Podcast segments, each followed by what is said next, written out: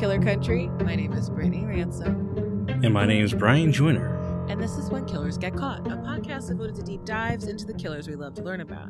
Every week, Brian and I will discuss two true crime stories that resonated with us, and then I'll lead you down the dark path of learning about who a killer was, how they grew up, how they killed, and, of course, how they got caught. And then Brian will take us into the creepier side of life with a discussion of the paranormal or cryptids. Yes. And not this week in true crime, this week in general news. Your girl, Brittany, ha- is in a documentary. Um, it's a pretty big deal. Um, it comes out. It's actually out now. By the time you hear this, uh, came out the Wednesday, June fifteenth, uh, twenty twenty two.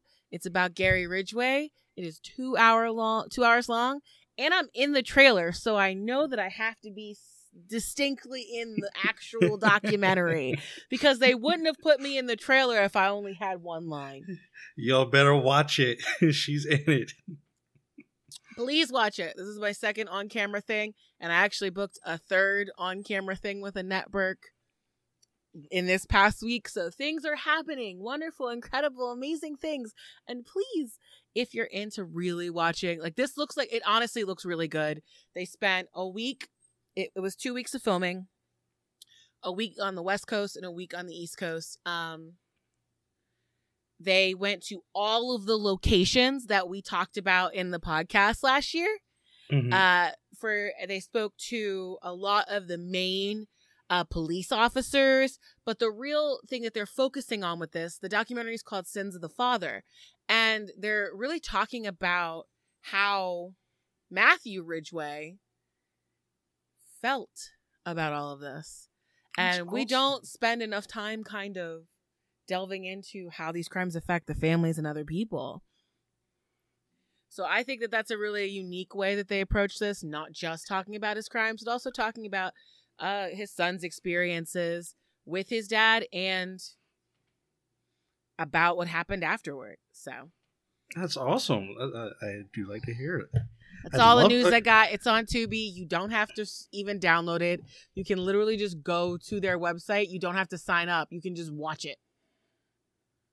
That's like my favorite thing about Tubi. I still don't. I think I finally made a Tubi account recently, but you can just go there and watch things. That's It's awesome. great. That's I was like, in a sea of too much paying for streaming platforms, I am down with this one that just lets me watch stuff. Okay. All But right. now, this week in true crime, I have an interesting story for you. Okay.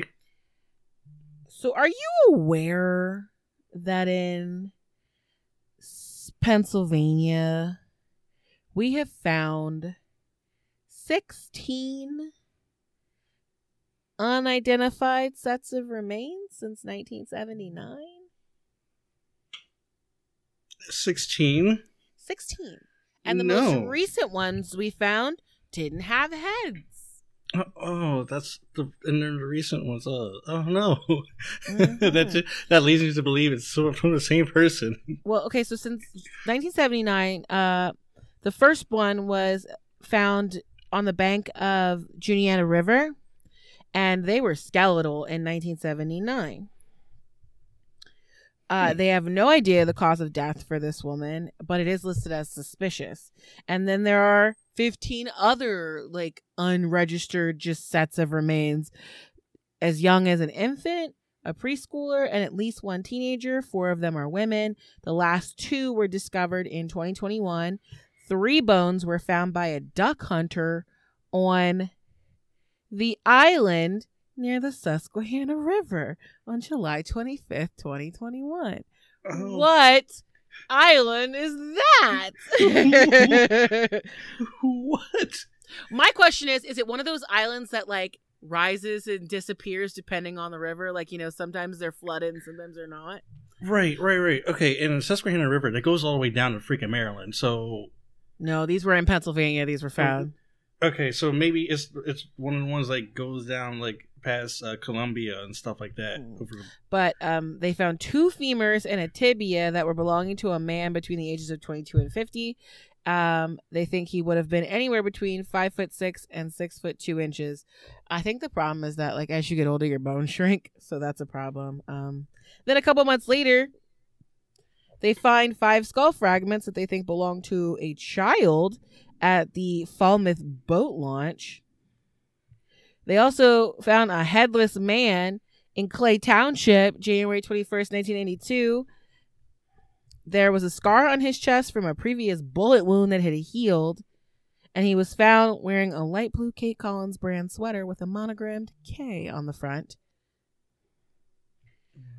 So these just, it's kind of like, I didn't know there were so many. I mean, it's not that crazy. There's like 18 million people in Pennsylvania.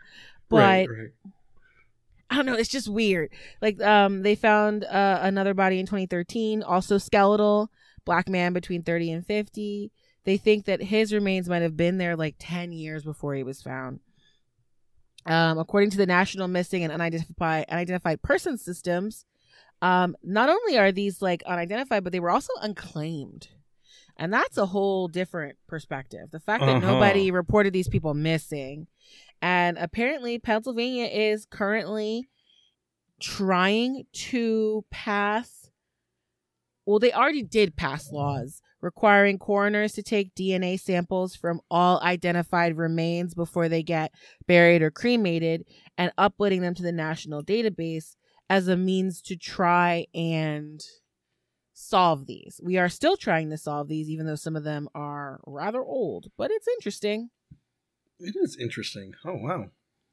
Yeah. Can you imagine? Maybe they're out from out of state bodies, and they just right and like it could PA. be across state lines because that's a common way that people got away with murder in the past Yep.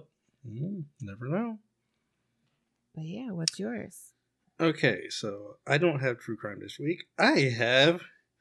I have cryptid news this week. i was like this weekend brian says what he wants So there may be a chupacabra running around in Texas. brian New new evidence of a chupacabra running there's around a, in Texas. there's a chupacabra every couple months sir Okay, okay, okay. But this one, shut, shush, shush.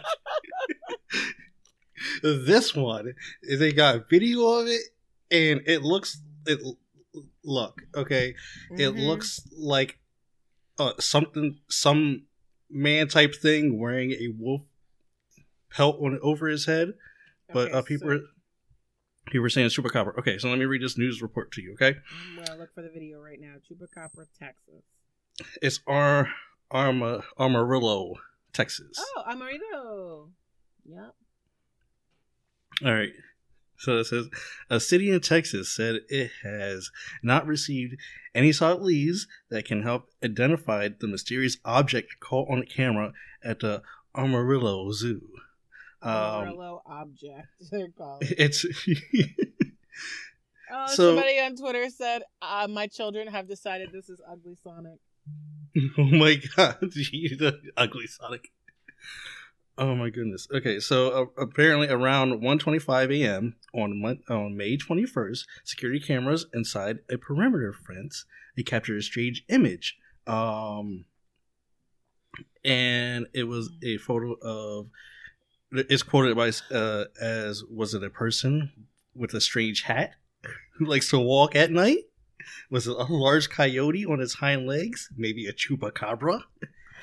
Okay, so I'm looking at this photo, right? And so the Mhm. top part of it is giving me um Fallout New Vegas, the fiends, the ones who wear the like dog heads on top. yeah, yeah, yeah, yeah. that but the problem is the curve of the legs right. and the lack of a midsection. There's virtually no torso on this person thing. no, And no. it, it and like the thing is when people stand like that, you're generally like kind of squatting. That's not a mm-hmm. natural bend that our legs do when we just stand. So I'm No. like, unless this person was like jumping across the field outside of the zoo, it doesn't really hit me as people. But it doesn't hit Mm-mm. me as anything that is alive. it's uh It's being classified as a UAO. It's an unidentified Amarillo object. uh, oh my people- god. look, Twitter look. is wildin'. Someone says swipe or no swiping and posted a picture. it looks like Swiper. It looks like Swiper, you're right. Oh my god. Also, someone said it was Rocket from Guardians of the Galaxy. I'm just looking Some- at all of the responses on Twitter. James Some- Gunn posted a Some picture people say of it's the. Teen Wolf. Sorry, you're gonna have to get from in front of my computer. Thank you very much. Um, then somebody else posted a picture of the guys from What Does the Fox Say dressed up Yes. as foxes. Yes. Oh Jesus! Twitter It- just having it a looks like the field weasel. day. I love the picture of the weasel, and it, it kind of does look like the weasel a little bit. Is that the the creepy looking eye creature from the James Gunn movie? yeah. From the, Okay, um, okay, from Suicide Suicide Squad. Yeah, because I saw his post. I just saw. I just. Okay. So Yeah. James Gunn said it was his character. Yep. People have been Um, so- having a field day in the comments. This is hilarious. Yeah, but some people they said it was the the the, the uh, Skinwalker out there as well. Um, Not a fan. Also, Mm, that's mm, mm. possible. I mean, it's Texas. Nav- it was uh, Na- Navajo. Maybe. Yeah. Maybe.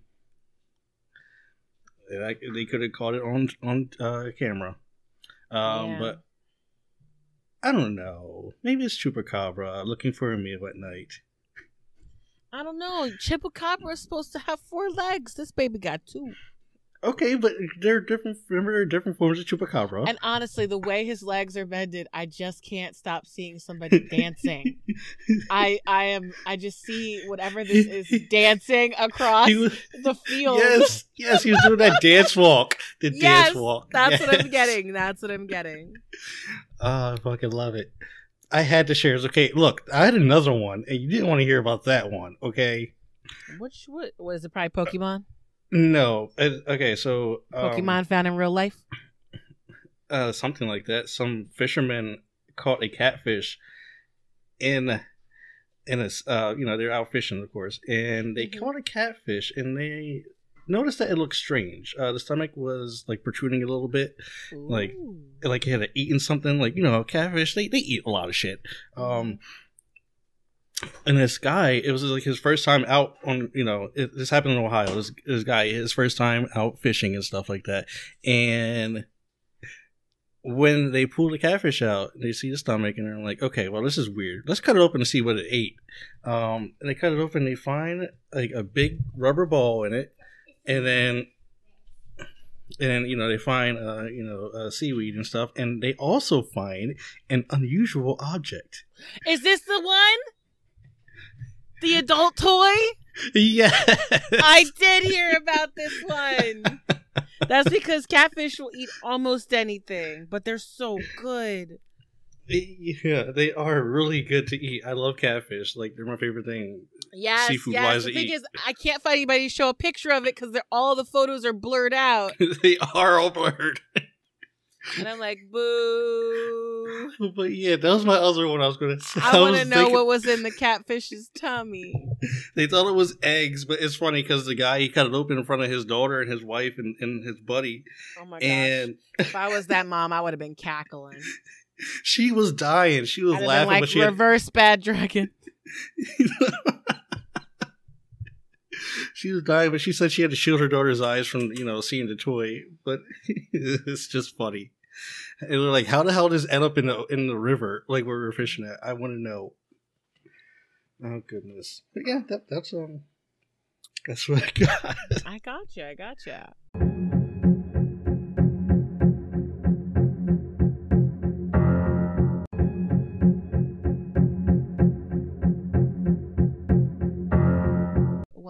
in 1988, a man by the name of Thomas Harris wrote a book called Silence of the Lambs. And he based his main character, Buffalo Bill Gumb, on seven real world killers. Oh goodness! No, we've already discussed a couple of them. Um, Yes. Harris borrowed Ted Bundy's whole injured cast ruse for one of the kidnappings in the book. He used Ed Gein's uh, efficient use of human flesh for the fact that Buffalo Bill used to make skin outfits. But one of the mo- lesser known killers who inspired Harris was a man by the name of Gary Heidnik. And Heidnik is just as grim of a killer as the ones we've spoken about before. But be- I kind of wonder if be- his little reign of terror in Philadelphia was only four months long. It didn't really capture the nation like a lot of the other serial killers we talk about here. This was less serial killing and more just killing. But I think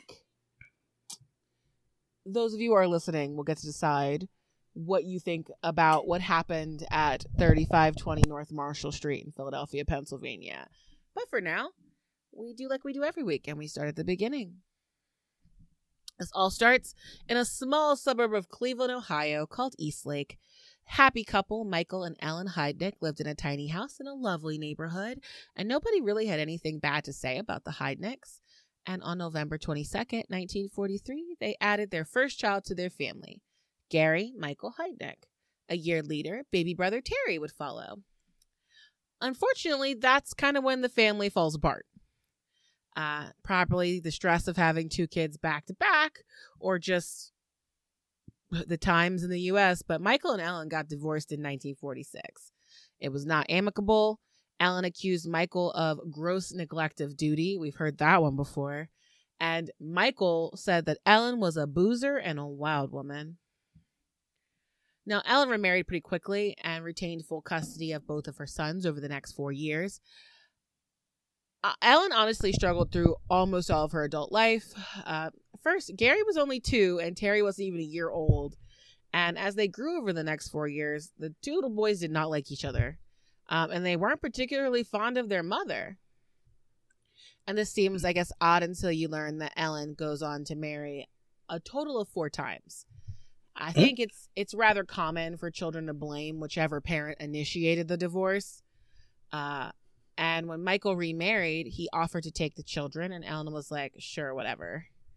Um, Ellen isn't a major staple in Gary's life from this point forward, and she would actually go on to commit suicide in 1970, a definite foreshadowing in regards to her son's mental health, and perhaps some insight to why she was drinking so much. Uh, 1950, though, Gary and Terry move in with Michael and his new wife. The children, already super disrespectful to their biological mother, didn't particularly care about this new woman, and they let her know it. Uh, Michael wasn't okay with this, and he was like, What they need is discipline. Both Gary and Terry would tell people later that Michael was both physically and emotionally abusive. Uh, Michael was known to humiliate Gary when they were out in public and put him in his place. Uh, Gary suffered from nocturnal enuresis, which you would know as bedwetting. Uh, and he actually suffered most of his life through that, childhood well into adulthood. And Michael would make him hang his urine soaked sheets out of his bedroom for the neighborhood to see. Obviously, we know that bedwetting is part of the McDonald triad, which says that if two out of the three elements of the triad exist, this young person is considered to be potentially uh, violent in the future. Triad right. being bedwetting, fire starting, and animal cruelty. Mhm. Um, in the past, we kind of viewed bedwetting as an indication of an illness, but it's actually an indication that there's a severe lack of confidence in a child or the child is frightened. And Gary was definitely frightened of his father. He had virtually no confidence as his dad used humiliation as discipline. And this just created this painful cycle because he never gained that confidence, as his dad's only reaction was to further traumatize him. Uh, Gary would later say that his stepmother joined in on the mental abuse too. And as a young child, he pretty much uh, stayed in his room and avoided his parents as often as possible. After his first arrest in adulthood, Gary would tell the police about a situation where he tripped in a grocery store and knocked over some of the produce, and Michael started beating him to the point where people in the store stepped in. Oh. Um, other times, if the boys made him mad, he would paint a bullseye on the seat of their pants and send them to school to get kicked or have things thrown at them. Oh, Um, really? You, you you purposely want your children to be bullied in school? Yeah, apparently. Wow. Gary also said there were times that Michael um, held him and Terry outside of the second story window and threatened to drop them. Um, Michael would later tell the press that he never hit or harmed his children in any way, and he also said that he didn't teach his children to be prejudiced either. But that one I find a little questionable because I learned that Ellen Heidnik went on to marry two separate black men, and I kind of wonder if Michael wasn't all that happy about it, and we were in a time Mm. period where racism was rampant in America. Mm, gotcha. But it's no surprise with a dad like that that Gary has trouble in school. When Terry was in first or second grade, uh, Gary fell out of a tree Oh goodness! and hit his head. Of course you fucking did, Brittany. I knew you were gonna say that. We're only one page in, Brian. Okay, first no, first okay, bedwetter. He hit his head. What's next?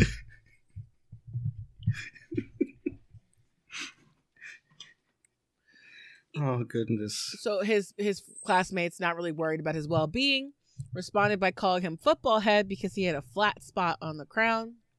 Oh. Terry stated that his brother changed after that fall. Um, and I know what you're thinking because head trauma. Here we go, change in personality. But here's the problem Terry never had a fall, you know, but he spent most of his life in mental institutions too and tried to kill himself multiple times too, just like Gary. Okay, but they had a So- shitty dad. Well, we have a, a situation here. Gary's mom and brother both suffer from mental illness. So I'm just saying, I don't think the fall is why it presented itself in him. Okay, okay. I think he was destined to pretty much have problems. but regardless, heading into early adolescence, Gary tries to be like the other kids. He joins the Boy Scouts. He works summer jobs like painting fire hydrants, and he even went on a couple dates, but nothing too much. He was very shy. But Gary was into two things as a kid business and the military. He would read the business section in the Sunday paper, and he told his dad, One day I'm gonna be a millionaire. And in eighth grade, he started wearing military fatigues, and he told his dad he was gonna go to West Point. And Michael was like, This sounds like a great idea. So when Gary's 14 and just started ninth grade, Michael saves up the money and sends him to military school in Virginia. The Staunton Military Academy was actually considered to be one of the best, with very famous alumni like John Dean of uh, Watergate infamy, which hasn't happened yet, but at the time he was doing real good in the government before that happened. Uh, also Barry Goldwater, who was a high, uh, highly ranked in both the in the Air Force, National Guard, and reserves, who later became a politician. Um, Gary only went for two years, but the school's uh, superintendent told the local papers, like after all the horrible things happened, that Gary was an exceptional student and never a disciplinary problem. Um, Gary would tell mental health professionals later that this was the first time in his life when he finally got to see a doctor. Um, he never admitted what made him seek out a psychiatrist, but the one thing he was very upset about is that the doctor wouldn't give him any medication and he dropped out of Staunton in his junior year. He went back to Cleveland and enrolled in Eastlake North High School. Then, six weeks later, enrolled in East High School in Cleveland, where he stayed for a month. And then, once he turned 17, he joined the Army. Uh, Gary left for basic training just before winter of 1961. And just like at Staunton, he was a star pupil. His drill sergeants found him to be uh, a great student. He graduated from basic training 13 months later, applied for military jobs, but the Army didn't really see him as a fighter despite him doing well in his combat drills, and they offered him a job as a medic. Hmm. Uh, Gary's like, okay, I'll take this job so I don't have to go back to Cleveland. And he ends up in San Antonio, Texas. Uh, he did great with his medical training, got a transfer to the 46th Army Surgical Hospital in Landstuhl, West Germany. He got his GED there after only a few weeks. Um, his military history shows that his colleagues speak very highly of him. His bosses said he's one of the best medics they had. He was socially quiet and didn't have many friends, but he was kind of channeling all of his energy into being excellent. Sometime, though, in Gary's teens, he started to think that my own mind is incredible. Uh, his IQ was 130, and the people around me are not on my level. Hmm. One of the things that really bugged him while he's doing this uh, tour in Germany is that he had been rejected for the job that he really wanted, which was military police. Um, Gary would later say that despite excelling in the military, he never felt pride in it. Like where his colleagues would talk about, you know, the honor of serving, he said he just felt nothing. Now, here's the thing. Up to this point, Gary hasn't shown any major serial killer tendencies. Mm, Like okay. normally by 19, we would see something. He did something, he hurt somebody. This all changes in August of 1962, but he doesn't hurt anyone. He reports to the hospital as a patient, claiming severe headaches, dizziness, blurred vision, to the point where he can't do his job, coupled with nausea and vomiting. And you don't Okay. need a degree to know that this sounds like a brain problem. Mhm. But it's wild because it's so like delayed. This is the kind of response that you get when people have that fall the first time, not 10 years later. But regardless, they send him, um, they, they call in a neurologist who's like, all right, let's do all these tests. Now, the regular doctors were like, we think he has severe gastroenteritis. And the neurologist is like, no, that's a stomach thing. This seems like a mental illness to me. And prescribes an antipsychotic drug called Stelazine. Gary doesn't really get better, and they transfer him back to the States to the military hospital in Philadelphia, Pennsylvania. That neurologist diagnoses him with schizoid personality disorder, and the Army honorably discharges him. Now, after getting released from the military, Gary's kind of like, well, what the hell am I supposed to do now? I mean, his whole life he'd been planning on having this excellent military career, and now nothing. And the doctors are saying that he's a mental case. And remember how I said that Gary kind of developed that superiority complex? Very much in a full effect. So even though he's kicked out of the military, he's like dealing with the fact that like the fact that they're saying he has mental problems kind of makes him feel inferior. So it's a bit of a clash. Mhm. But he decided that since he's been trained to be a medic, he could go get a job as a nurse. And he very quickly is able to obtain his nursing license in Philly. And he decides while working as a nurse that he's going to go to the University of Pennsylvania, which, for people who don't know, is an Ivy League school, and uh, study medicine to become a doctor. So I'm like, this dude just got his GED like two, two, three years ago, and he's like, I'm gonna be a doctor. Woohoo!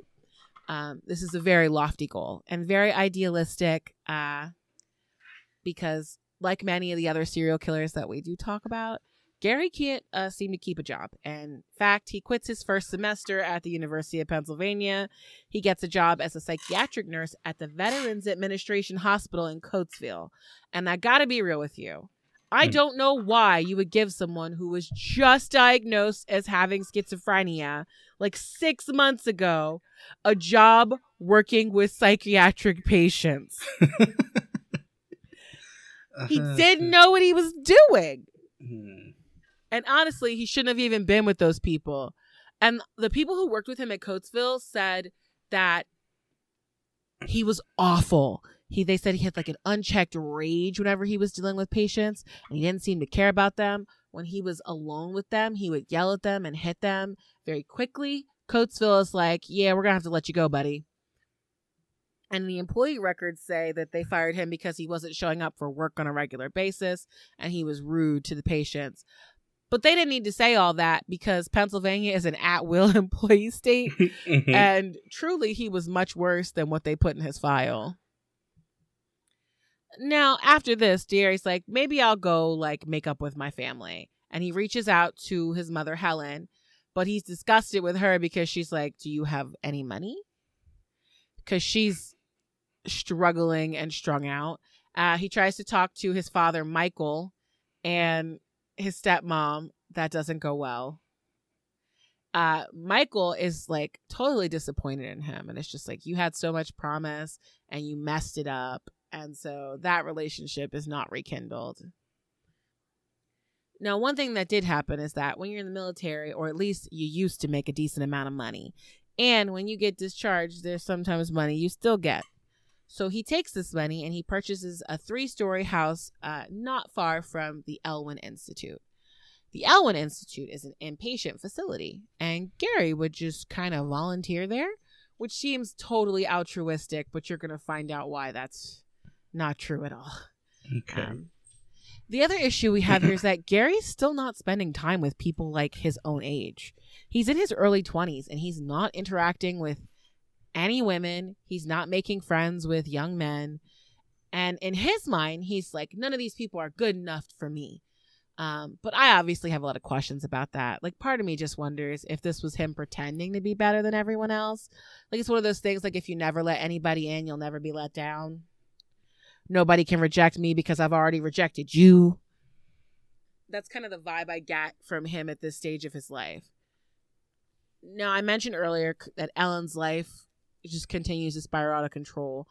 Gary didn't have a lot of contact with her during the military time, but he does reconnect with his brother Terry.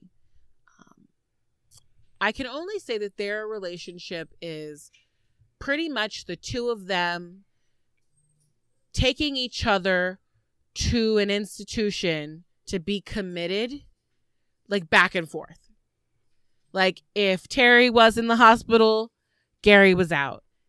And if Gary was uh, uh, in the hospital, Terry was out. Like that's kind of their relationship. So they're not like super buddy buddy brother close, but like at least they feel like you know I'll do for you. Either way, though, Terry lets uh, Gary know that Ellen's been hospitalized multiple times for her mental health issues. She's been diagnosed with bone cancer. She overdosed on her meds. She has a severe alcohol dependency. And then on May 30th, 1970, when Gary is 26 years old, uh, Ellen killed herself. Um, she was extremely depressed. She had no money, no family, and obviously she didn't feel like she had anything to live for. She didn't leave a suicide note or anything. They discovered her cause of death at her autopsy um, because they discovered mercuric chloride in her stomach. Um, so you've been to a hairdresser, Brian. Yes. You know that blue stuff, barbicide. Mm-hmm. Mm-hmm. Right. So pretty much mercuric chloride is that, but clear. It's just the old timey version. So the stuff that they use at the hair salon to sterilize the combs and the scissors, the reason why they make it blue now is be- because of accidents in the past. Right. Um, right. So it's a very caustic chemical that shouldn't be in your body. Um, and that's that's what she did. Uh, It's- after it's, forbidden Gatorade. It is forbidden Gatorade. Uh I actually ended up when I was looking up what it looked like, I found like an old timey bottle of like the powder version, and it's just like caution, poison on the bottle. and then underneath of it, it gave you the remedy for if somebody ate it or drank it, what you're supposed to feed them to save their life. Oh my god. And I'm like, this is why they put those caps, those special caps on bottles because of what happened 70 years ago. But regardless, um, Gary has Ellen cremated. He takes her ashes to Niagara Falls and, and dumps them over the falls.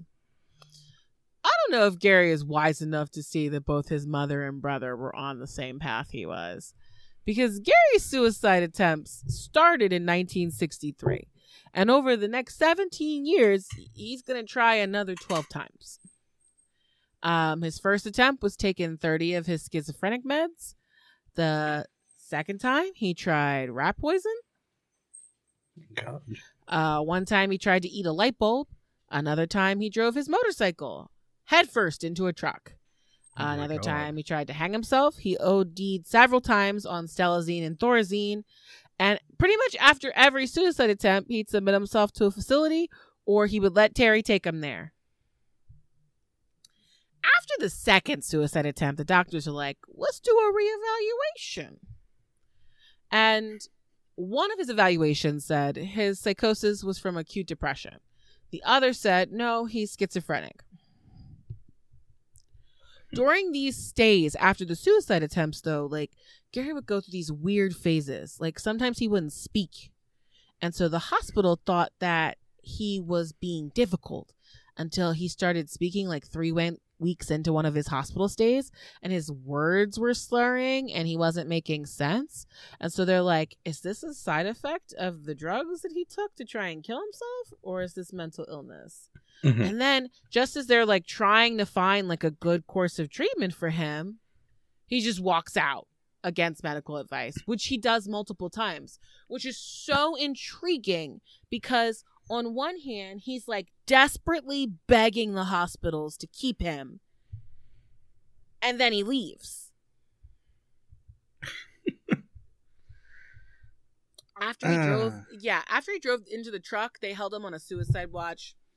And they're like, this is schizophrenic reaction and an anxiety reaction.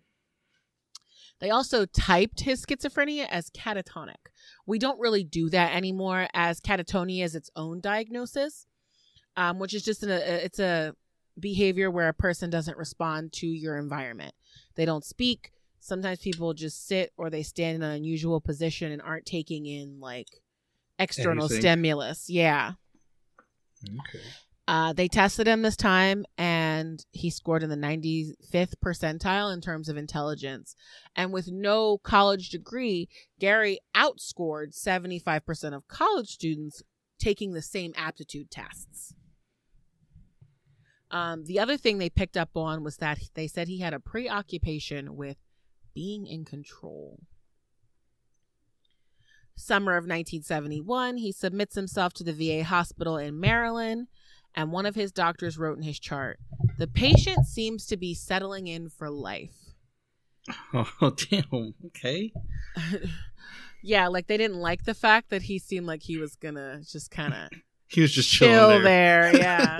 Hey, this is home now. During that stay, he refused to bathe or take off a black leather jacket.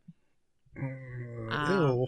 and he would do this weird thing where he would stop talking um and then he would like pull up one pants leg and then he wrote down a piece of paper when my pant leg is pulled up that means don't bother me it's very much like something a child would do honestly it is. It is. it just makes me think of like an eight year old like this is my this means leave me alone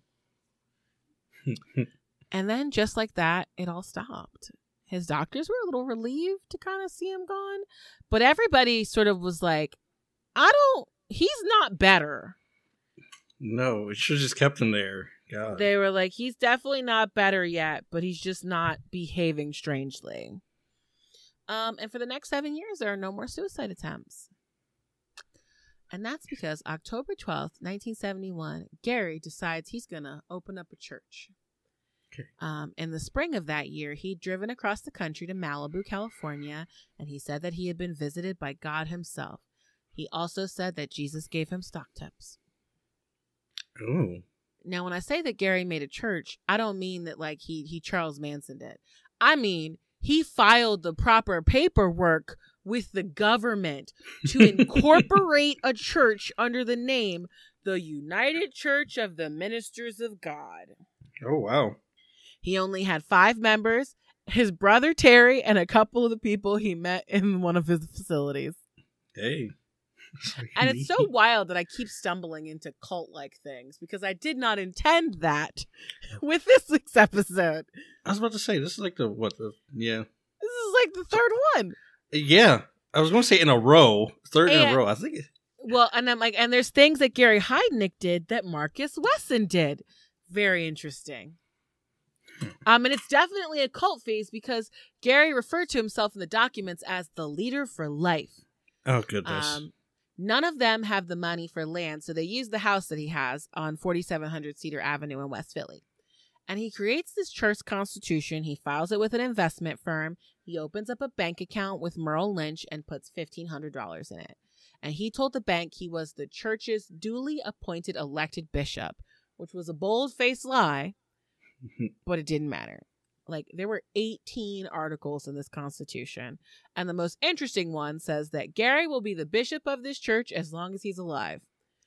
Article 6 says the duties of the bishop are many and has control extensive. He says the final word on the interpretation of the Bible or settling religious disputes, except for divine intervention. He will usually be able to act even without the consent or notification of the five person board of directors. Which means, why do you have a board of directors, sir?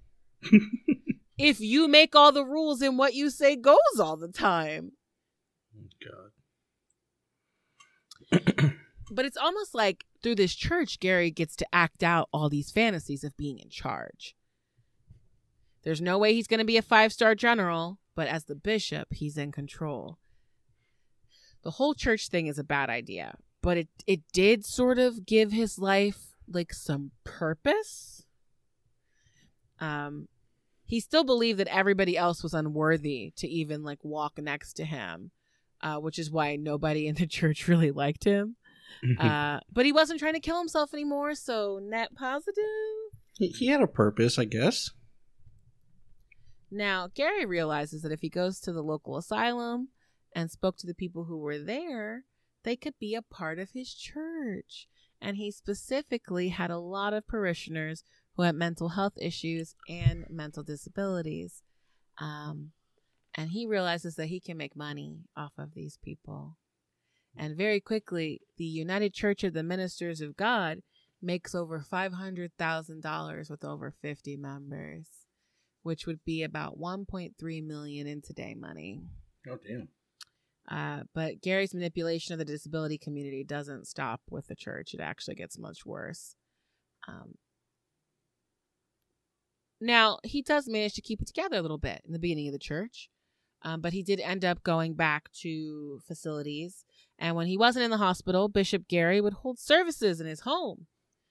And one of the board members would uh, get the biggest vehicle that had the most space and go pick up members of the congregation from Elwyn and then take them back to Gary's house where he would teach them how to read the hymns and play gospel music on his stereo. Uh, Gary would then preach a little sermon. They would all get in the, the van and go to McDonald's or Roy Rogers. Ooh. I will say though, his church sounds a lot like a lot of fun because And I know, right? Because sometimes they also went to like amusement parks. Oh, take me to Hershey I'm Park. like- Let's go. I'm like, y'all went. They went to Six Flags, New Jersey, or Oh. whatever was Six Flags before it was called Six Flags. yeah. but same place. Uh, this is seems like a good time, and like he seems like he's trying to do it real deal. It's making so much money that Gary buys another house and begins renting the one on Cedar Avenue out. Hmm. that one would become the, the one on Marshall Street. That would become the site of the murders. Mhm. Still, even though Gary's got this purpose now, he really can't stay out of trouble. Uh, he gets arrested in 1946 for carrying a pistol without a license and an aggravated assault after he shoots at the boyfriend of one of his tenants. Uh, the bullet only grazed that guy's face, but you know, a, a, a- don't shoot people. Uh, Gary had gotten into an argument with the tenant and went into the basement and turned off her electricity. And the tenant's boyfriend went down there and was like, You better turn that back on. He gets shot at and then talks Gary out of shooting him again and hits Gary with his own gun. oh my god. The neighbors were less excited about this. And an administrator for the University of Pennsylvania ended up making an offer on the house, and Gary sold it. The family who moved in were kind of grossed out because the house was just full of porn and garbage. And it was even weirder. They found a two foot hole in the ground in the basement. So Gary kind of looks at his life and he's like, the only thing I'm really missing is a lady. And he, he's interested in sex. I mean, he's almost 30 years old. But he hmm. never actually done it. And so he ends up meeting and dating a woman and moving in with her. Her name is Anjanette Davidson. Um, Anjanette was mentally uh, disabled and she couldn't read, and she lived at 2331 North 58th Street, which was a pretty poor neighbor at the time, neighborhood at the time. Um, today, there's a little apartment complex there, and it's near St. Joseph's University, which is a prestigious university. So it's a beautiful place. If, um, but Gary absolutely manipulated his first girlfriend. Um, she was deemed to have an IQ of 49, and at the time, 70 or below was deemed legally mentally handicapped, as in you can't take care of yourself. Um, Anjanette gets pregnant almost right away, and Gary refuses to let her go to the hospital or receive any medical care. Um, he's like, It's fine. I went to doctor school for like a month and I was a nurse. I got this. Um, a month before the baby is due, Anjanette's older sister shows up at the apartment with a police escort and takes her away, uh, which actually saved her life because they learned that she had a large fibroid tumor and she would not have been able to deliver a baby at home. Oh. Uh, on March 22nd, uh, 1978, Anjanette gave birth to a baby girl named Maxine, who was healthy, but the child was put up for foster care because Anjanette could not legally take care of this child. So Anjanette goes back home. And there's Gary, so they kind of get back together again. he never moved out of her apartment. On May 7th, Gary and Anjanette drive to Selinsgrove Center, which is a facility for adult people with who are, are mentally handicapped, uh, and it's near Harrisburg, Pennsylvania. And they're like, "We're gonna go visit Anjanette's sister, Alberta."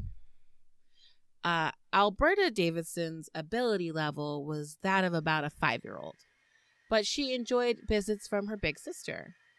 Uh, Gary signed Alberta out for a short-term visit uh, at twelve thirty and she was supposed to be returned by morning the next day. When Alberta didn't come back, they made calls. And when days turned into weeks, they turned to the police, who told them to get a court order to return Alberta to the facility. That court order came through on May 16th, and they showed up at Anjanette's door. And Gary's like, She's not here. Come in and look. And they do. And he tells them that they put Alberta on a bus to Selinsgrove. Hmm. That's not good enough, though. The officials from Selinsgrove come back the next day with a police escort and permission to search the entire apartment building from the com- from the apartment complex. And they find Alberta in a storage closet in the basement. As soon as she sees the woman from Selinsgrove, she runs over and hugs her. And Gary says in front of the police, if you go with them, they're going to lock you up and you'll never see your sister again. Oh. Alberta leaves anyway. So back at the center, the doctors give her a physical and notice that it appears that she had sex recently. And from there, they do a rape kit, um, shows traces of sperm in her mouth, gonorrhea in her throat, and the center takes us to the police. And three weeks later, Gary is arrested and charged with kidnapping, rape, false imprisonment, unlawful restraining, involuntary deviant sexual intercourse, interfering with the custody of a committed person and reckless endangerment of another person. Gary, of course, is like, I'm innocent. And to prove it, he's like, I will take an STD panel for you. And he comes back negative for gonorrhea. Huh. Interesting. Okay, then somebody else did this, right? Well, case goes to trial in November of 1978. Gary waives his right to trial by jury and he gets on the stand and talks about how he bought Alberta clothing and they were going to teach her about money and she said she didn't want to go back. He denies forcing her to do anything or keeping her hostage. Um, the slam dunk about gonorrhea is quickly shot down in court when the prosecution learns that Gary has access to the drugs that you need to treat gonorrhea. Oh. Yeah, it's, it's not one of the ones that stays around long term. You just need some penicillin. Yeah. I might be wrong though, but it is something in the penicillin family. Um, he also admitted that he lied to the center about where Alberta was. Um, the only thing his defense did was just like card out Gary's history of institutionalization. And the common pleas court judge, uh, Charles Mirarchi, wrote in his report he appears to be extremely insecure and confused uh, records indicate he is suffering from a major mental illness, which apparently has been of long standing. He is also psychosexually immature. He appears easily threatened by women whom he would consider to be equal to him and either intellectually or emotionally. His defense cannot tolerate cannot tolerate criticism. Gary needs constant assistance and self assurance that he is an intelligent, worthwhile human being. The judge definitely had his number and seemed empathetic, but still found him guilty and the judge ordered a pre sentence report to be done on Gary. That investigator did not paint Gary in a good light. His report said Heidnik appears to be manipulative and he is certainly lacking in judgment. He impresses me as someone who sees himself as superior to others, although apparently he must involve himself to reinforce this. It is my opinion, based on my extensive investigation, that he is not only a danger to himself, but perhaps a greater danger to others in the community, especially those who he perceives as weak and independent and dependent. Unfortunately, it seems to me that he will not significantly change his aberrant behavior pattern in the near future. And so, honestly, the judge wanted to give him a harsh penalty because mm-hmm. he took the word of his court investigators very seriously. But the problem was because of Alberta's state of mind, they couldn't put her on the stand. Um, and so they had to drop the rape, kidnapping, involuntary intercourse, and false imprisonment charges, which were the felonies. Wow, so all charges dropped. Well, what they were left with was a bunch of misdemeanors, and the judge gave him a three to seven year sentence at the state penitentiary. Years later, actually, after Gary committed worse crimes, the judge told reporters, if it had been within my power to give him a longer sentence, I would have. Um, Gary's attorney actually said that this was his first offense and seven years was too long. So the judge orders another doctor to evaluate him, Dr. Wayne Blodgett, and that one was even more on the nose than the first one. Dr. Blodgett was like, listen, he is highly likely to commit similar crimes in the future uh, direct quote, of particular concern is the dependent's potential for engaging in sexually assaultive crimes against females. And in order to avoid such a tragedy in the future, it will be necessary for him to be closely supervised and for him to receive continued surveillance over a long period of time. Gary, however, never spent a hard day in prison. Essentially, what happened is that he was sent to the medical wing of Graterford Prison, until he was transferred to Norristown State Hospital, and then he was sent to Fairview, which is our state's maximum security hospital for the criminally insane. And this cycle happened 12 times over the next 6 years.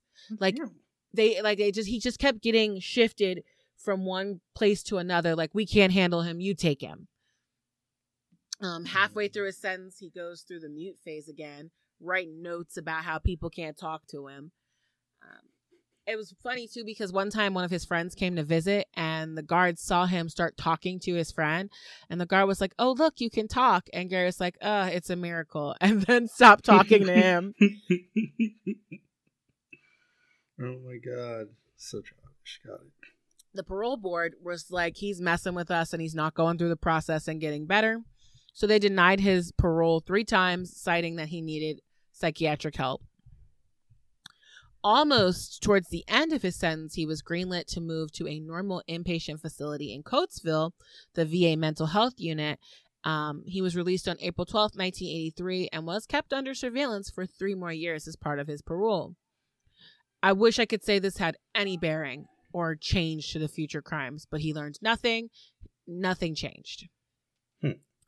After six years in prison and two years of parole, though, with required mental health and check ins and things, Gary's like, I want to let loose. I want to be married.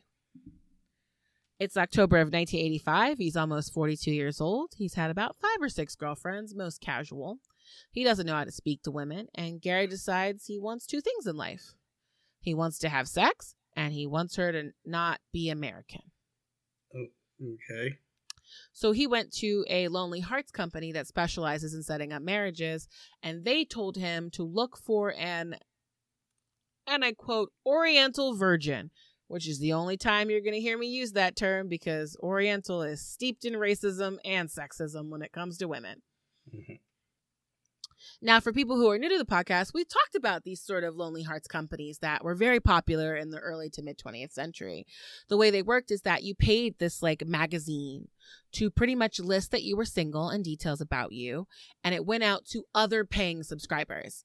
Um, it was very much a business. So I'm going to read to you what Gary said in his American male, single, age 36, occupation, nurse. That was it. Um. Okay. What, what, what do I do with that? also, like, um, he's not 36, and uh, yeah, he's not a he's nurse. Like almost 40, right? He's 40. He's 42. it's funny. It's like it's like those dating profiles where they just say just ask. Yep. And you're like, what the fuck? No. Well, a couple weeks later, he gets a hit from a lady named Betty Disto. Betty was Filipina, and she sent Gary a letter. He immediately responds by sending her a color picture of him looking very intense and brooding. From the photo, Betty couldn't tell that he was all that much older. And on the back of it, he wrote, Dearest Betty, greetings from the land of ice and snow. Your friend Gary. And she sent a picture of herself. And Gary was just like, wow. According to Gary, super beautiful. Hmm. As far as he's concerned, he hit the jackpot. Uh, years later, in the Philadelphia Inquirer interview uh, with Michael Ruane, Betty would say that these beginning months were quite wonderful. Like for almost a year, they wrote back and forth letters like every other week. Occasionally, they were able to talk to each other on the phone. Gary told her he was a minister in a church that he founded, and Betty thought that was weird. But she was also like, oh no, Americans do weird stuff. Okay. Uh, and then he proposed. Now, Betty's the youngest of six children. Her father died when she was 12, and he was a police officer. And her mom was really handling all of the kids getting married and leaving. And Betty's mom is just like, do not go to America. And Betty's mom made a lot of good points. She's like, listen, you don't know anything about him. Mhm. He could be a monster. He could be a witch. Uh, right? But Betty was just like, no, I'm going to America. She got a visa. Gary bought her a ticket. She took a very long trip from Manila to Tokyo to New York to Philadelphia. And Gary met her there at the airport. And in person, she said she she thought he looked like Dracula because he he was wearing a Oh, black leather vest, black pants, and a black shirt. Now, here's the interesting thing, right? He kisses her on the cheek when they meet. And apparently that's very awkward because I'm not sure about what's going on now in the Philippines, but definitely back then. Public displays of affection, not okay. And so Gary kind of recognizes that she's a little weirded out. And he's like, hey, you know, I know we're not married yet. Do you want to stay in a hotel instead? And then once we get married, you can come stay with me. And Betty's like, no, no, no, it's fine. I trust you. And so they go to the house on Marshall Street. And he brings her to a room that's not his room. And he's just like, you have to sleep here. And like the tenant who's renting that room is asleep Oh, already. um, he's like, just sleep next to her. I guess I thought he thought in his head, like, well, then we won't like fornicate, you know, Oh. before we get married. Okay. so weird. It's so weird. which is super weird because he already got Anjanette Right. pregnant and raped her sister Alberta, but he's being weird about his wife. It's bizarre. Um, regardless, so they go about getting married within four days. They drive down to Elkton, Maryland on October 3rd, get married, and then they went to stay at the Marriott in downtown Philadelphia where they had their honeymoon night, and then back to the house on Marshall Mhm. Street the following day because, you know, people got to work. Um, for the first week, uh, Betty said that Gary called her honey and always asked her if he could do anything to help her. And we're gonna have kids soon, and it's gonna be amazing. And and then one day, Betty went out to do some shopping. And when she came back, she heard some strange noises coming from their bedroom. And when she opened the door, Gary was in bed Oh. with three other women. She turns around, runs down the steps, crying. Gary chases her, and she's like, you know, give me a ticket. I want to go home. Gary's like, no, no, no, you don't understand. This is normal in America. Okay.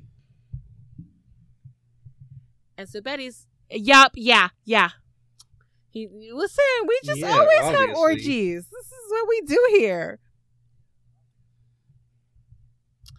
And so Betty's like, I don't think I can handle that. And he's like, You're going to have to because I'm the boss. But at this point, he's done with his parole check ins. And uh, he's back to hanging out at Elwyn. And he's having his church services on Sunday at the new place. when you say done And with his, with his parole What'd do you you say? mean like he didn't want to go anymore, or like he was done done? Oh, okay. No, like he really doesn't have to. The Okay. final we're hitting we're almost at the final day. So he's shifting back into normal mode. Um the thing is, Betty said that there wasn't a time period that she lived with him where there weren't women in the house. And a lot of them were met were transient women, which makes me think that he Hmm. was making them trade sex for a place to stay. Uh, at first, she did complain about it until he started hitting her. And then when he got mad at her, he'd make her stand up in the corner for 12 hours. Or he refused to let her even go in the kitchen to eat anything. Or he'd force her to watch him have sex with other people and then demand she make food for them. Um, Betty recalls the worst day being January 12, 1986. She complained about his lifestyle and he grabbed her by the hair, slapped her in the face, punched her in the arms and legs, and raped her both vaginally and anally and told her, If you run away, I will kill you. Now, Betty was worried, but she had made a couple of friends since she had moved to the States in the Filipino community. And after the attack, she talked to her friends, and they were like, Listen, don't even worry about it. Leave. We will hide you. And on January 16th, only 300, only three and a half months after arriving in America, Betty takes her passport and a spare dress, puts them in a plastic bag, and hides them outside of the house. She tells Gary she's going shopping, and she grabs that bag and goes to the police. On January 27th, 1986, the district attorney's office charges Gary with spousal rape and voluntary deviant sexual intercourse, simple assault, and indecent assault. They pick him up on January 29th, which is the exact date that his parole expired for the crime against Alberta Davidson.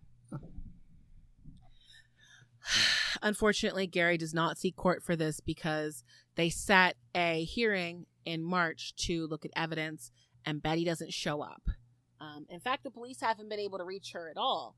Without her testimony, there's no trial and the charges are dismissed. Um, the reason why Betty doesn't make an appearance is because she's three months pregnant and she's absolutely terrified of what will happen once he Uh, finds out oh, that ugh. the baby's on the way. Yeah, that's bad. Bad news bears. Yeah. Yeah. September 15th, she delivers a baby. She names him Jesse John Heidnik. She sends Gary a postcard letting him know he's a father and he's not allowed to know where she is. The only contact she has with him from that point on is if he misses his $135 weekly payment. oh wow. Gary, distraught over his wife leaving, begins planning something that I can only describe as bizarre. He tells police later that he started thinking about this plan after Betty left him, and I think he decided to go along with it once he learned about the baby and that he wasn't going to get to meet JJ. Gary's idea built upon what happened with Alberta Davidson. He decided that he was going to kidnap, lock up and impregnate 10 different women. Um, only he was going to choose different women this time. Women who people didn't know where they were, depending on the day. Which means I think I you know exactly who some of his targets were. Yep. yeah. Here, we, go. You know, here we go again. We always talk about this, which is that if if there were more protections for sex workers, we wouldn't have this problem. But Gary puts his plan into effect on November 25th, 86. His first victim is Josefina Rivera. She was a 25 year old prostitute from North Philadelphia. Uh, Josefina and her boyfriend, Vincent Nelson, had gotten into an argument in their home. Uh, Vincent, 30, didn't really like that his girlfriend was a working girl, but Josefina is like, listen, this job's giving me the best, uh, this is not a good pun, but bang for my buck. And um, Josefina was just like, listen, I'm beautiful. She's young, Puerto Rican, and black. Um, and she's making good money. Now, Josefina heads out that night, mad at her boyfriend, but she's like, whatever, I'll, you know, turn a couple tricks, make some money, and maybe I'll go back. Um, her normal spot was Third and Girard, and she'd walk her little path around the neighborhood until somebody drove by and talked to her. Gary approached her sometime in the evening in a pewter over white Cadillac Coupe de Ville. Uh, immediately, he knew what was up and he propositioned her. They decided on an amount, got into the car. The car itself was only nine days old. Josefina told him that her name was Nicole, and he was like, My name's Gary. They stop at McDonald's. He has a cup of coffee. Um, Josefina definitely feels like he's dressed like someone who has money. He's got this gold chain with this like big gold cross on it. He's wearing a Rolex, a cowhide jacket with leather fringe, um, which is weird because there was a dichotomy with him, which was like he might wear nice clothes, but he Mhm. didn't like. So he's, comb his he's hair. still like a, I to say like a Um, werewolf, but in a nice suit, in a nice clothes, basically. Um, yeah. Now at this time, uh, 3250 North Marshall Street in North Philly, like the area originally was kind of where a lot of the blue collar immigrants worked. A lot of Germans had settled there uh, when they immigrated to the U.S. and they maintained very beautiful, meticulous homes. But by 1986, the neighborhood was called the OK Corral because there had been a massive shootout between a couple of wannabe drug runners Mhm. you know, who were all trying to be the new kingpin. Um, everybody was unhappy with that nickname, and a lot of people started moving out of the area, and crack and coke started moving in the area. It was very much the 80s. So as they pull into the garage, Josefina sees the. Also, side note, that was an amazing factor too. Like this house had a garage, so in a lot of spaces in North Philly, it's just straight row homes. So in the middle of this block, there's a duplex, and he has half of it. So he's only attached on one side. It has its own garage, and it's like pulled back from the street. It definitely was just weirdly built there, but uh, they pull in the garage, and Josefina sees he's got a 1971 Rolls Royce, which he had paid $17,000 in cash for. Now they get to the door, and uh, Josefina recognizes that there's something weird here. Gary carries this weird stump of a piece of metal, and he tells her that what he had done was put the original key in the lock, cut it off, and then made it so that only his key could work on the house. You're right. Which is weird because he still has tenants there. Oh no. He offers to watch a movie, but she's like, "No, I have a couple kids at home, and my babysitter leaves at midnight." Um, after they have sex, Gary puts on his clothes, and Josefina gets dressed, and or she's trying to get dressed, and he grabs her by the throat, handcuffs her right wrist, cuffs her behind her back, and forces her down a flight of steps. Any sign of her slowing down, he threatens to hit her um, down the basement. He connects her ankle to a contraption he made out of a muffler clamp. Um, and then that was connected to chains, which were thrown over a five inch thick pipe that came out of the ceiling and ran across the room to the other side. Um, Josefina is still naked here. And he's like, sit down. And she sits on this gross mattress. There's only one. And then he lays his head Oh, on her lap okay. and he falls asleep. Yep. Then when they wake up, um, she gets a chance to really see where she is. It's dingy, dark, gross basement, and right in the middle of the room, Gary had removed a small part of concrete and it was digging a shallow pit in the ground beneath it. Um, he came downstairs, offered her a Thanksgiving meal of egg salad and orange juice, which she declined because she thought he was trying to poison her, and that the hole in the middle of the room was a grave he went back upstairs and at some point um he came down and started digging again. She asked him like why am i here? And he told her all i ever wanted was a large family. Um i already fathered four children with different women but somehow they've all been taken from me. Uh, he told josefina that his plan was to bring other women down there and impregnate them. They'd have a large family and everyone would live together happily ever after um, in fact, he told her, "Society owes me a wife and why, a Why do you feel family." this way? After digging, he raped her and then went back upstairs. Um, once Gary left, Josefina tried to escape. She managed to open the basement window and get about halfway out of the window, um, but she was stopped by the chain. And so she's just hanging halfway out of Mhm. this one of those windows that's almost right on the ground and she's just screaming. Uh, but the problem is there's a lot of screaming in the OK Corral, and the only person who heard her was Gary.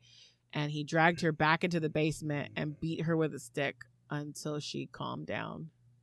He then pulled her into the half dug pit in the floor, told her to keep her head on her chest, covered it with a piece of wood, and to make sure that if she screamed again, she wouldn't be heard, he turned on the radio to heavy metal as loud as possible and left.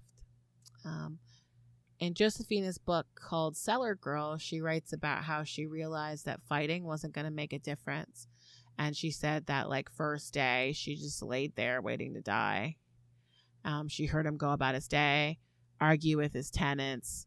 Uh, eventually, he came back and she heard the sound of a chain being dragged sign. across the floor and a woman crying. That woman was Sandra Lindsay. Um, Sandra was crying and he shackled her to the pipe before pulling Josefina out.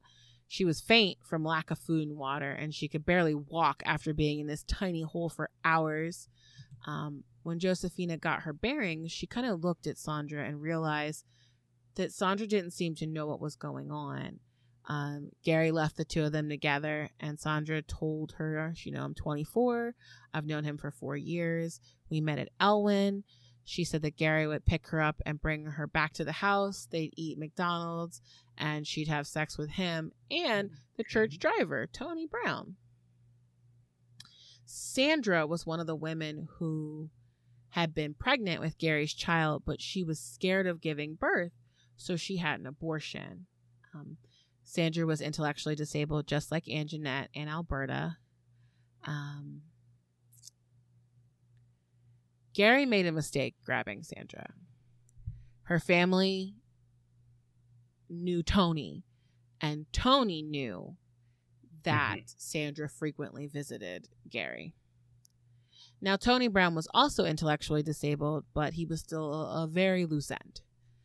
After about an hour of dropping Sandra in the basement, he came back all smiles, offering food. Not great, crackers and water.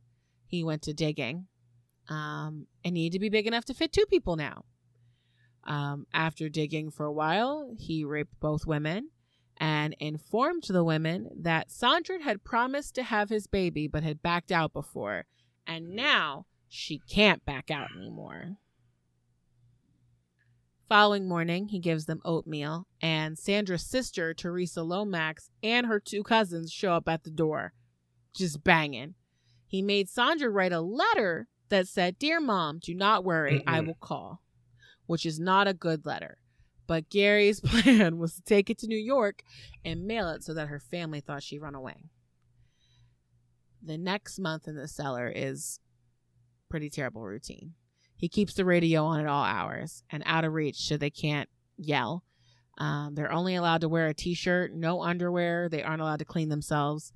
He did buy them tampons, uh, and bought a portable toilet, but he wouldn't let them bathe. He gave each of them like disposable wipes to clean up, like the kind for babies. And they begged him for blankets because it was December in Philadelphia. Um, Josephina remembers that the entire time she was in the basement, she was always hungry.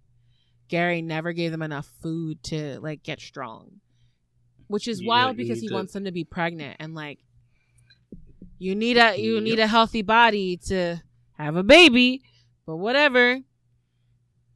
They subsisted on oatmeal, Pop Tarts, rice, uh, overcooked hot dogs. Occasionally, if Gary got like fried chicken from a restaurant, he'd save stuff for them. Um, there's the only way to say this is to say this. Part of the routine was that he would show up at least once a day, force them to perform oral sex on him, then vaginal sex to completion. This was not at all like fun for him.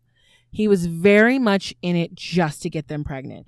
In fact, um, while he has these women kidnapped, he is actively casually having sex with random oh women and hiring prostitutes.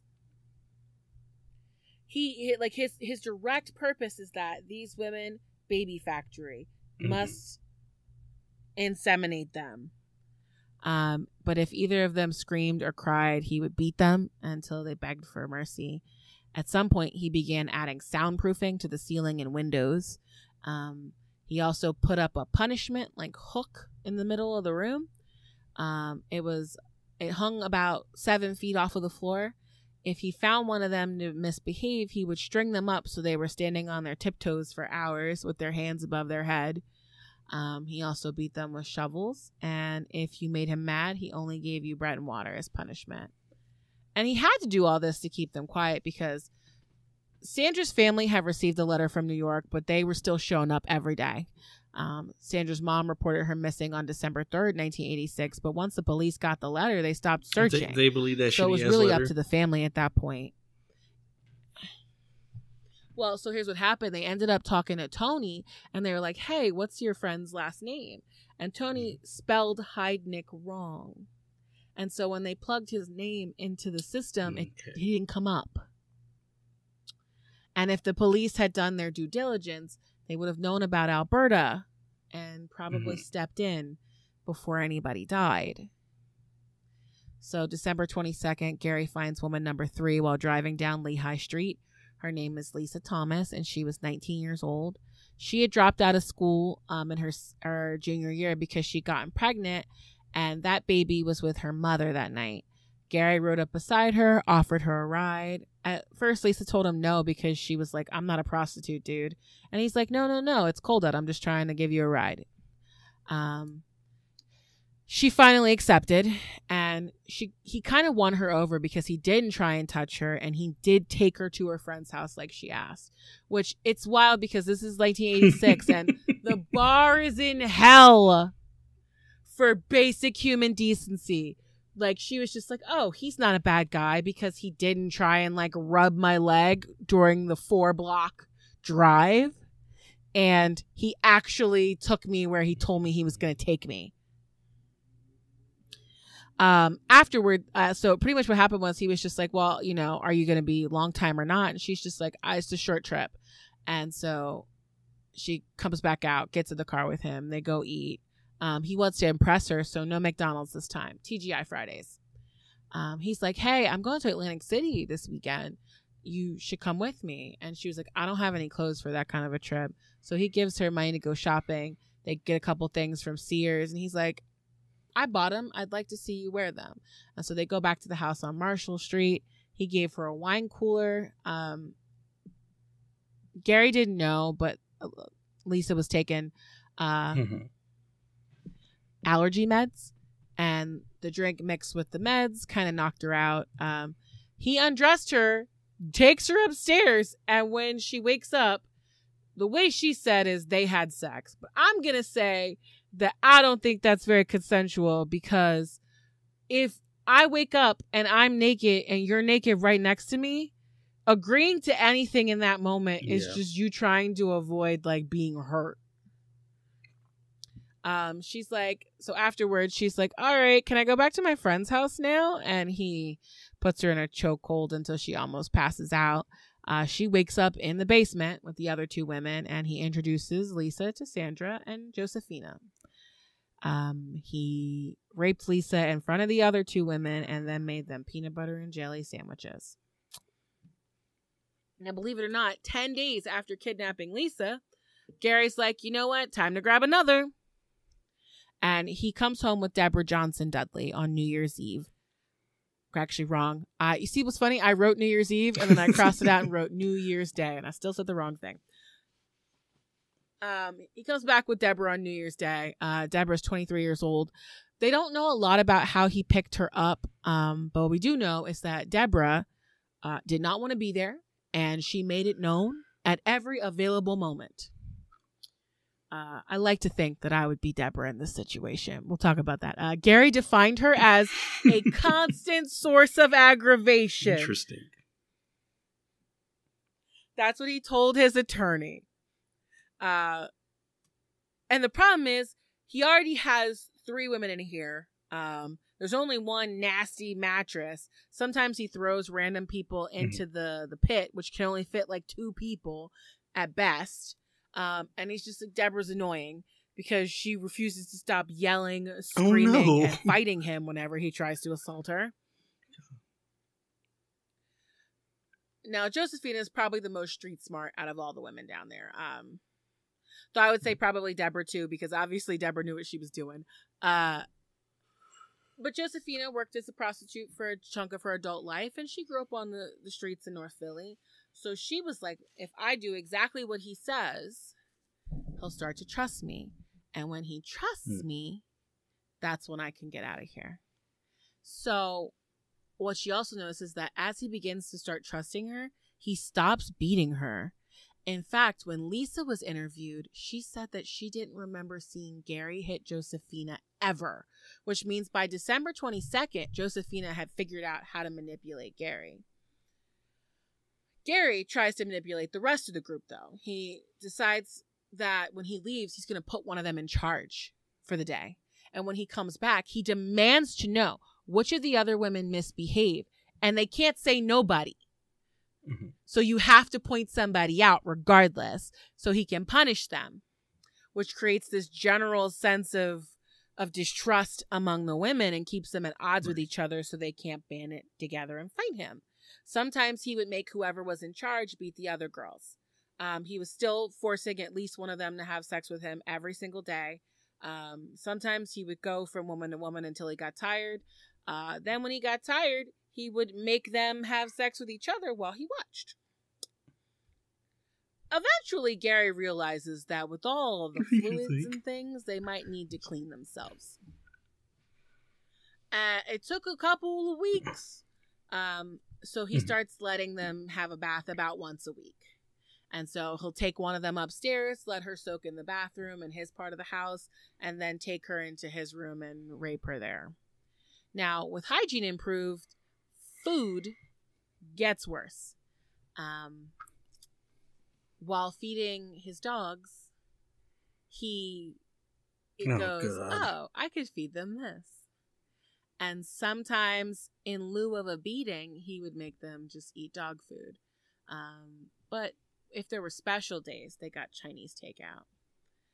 Now, on January 18th, he kidnaps 18 year old Jacqueline Askins. Uh, she was a petite girl who worked on the street near a motel.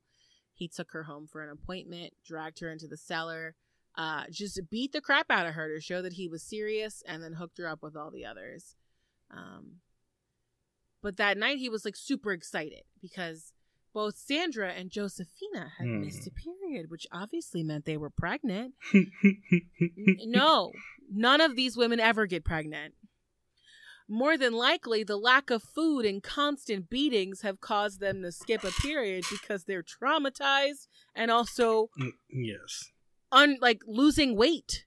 And it's pretty common that when you start losing large quantities of weight, your cycle goes haywire until it can figure out what's going on. But regardless, he celebrates. He brings them Chinese food and champagne.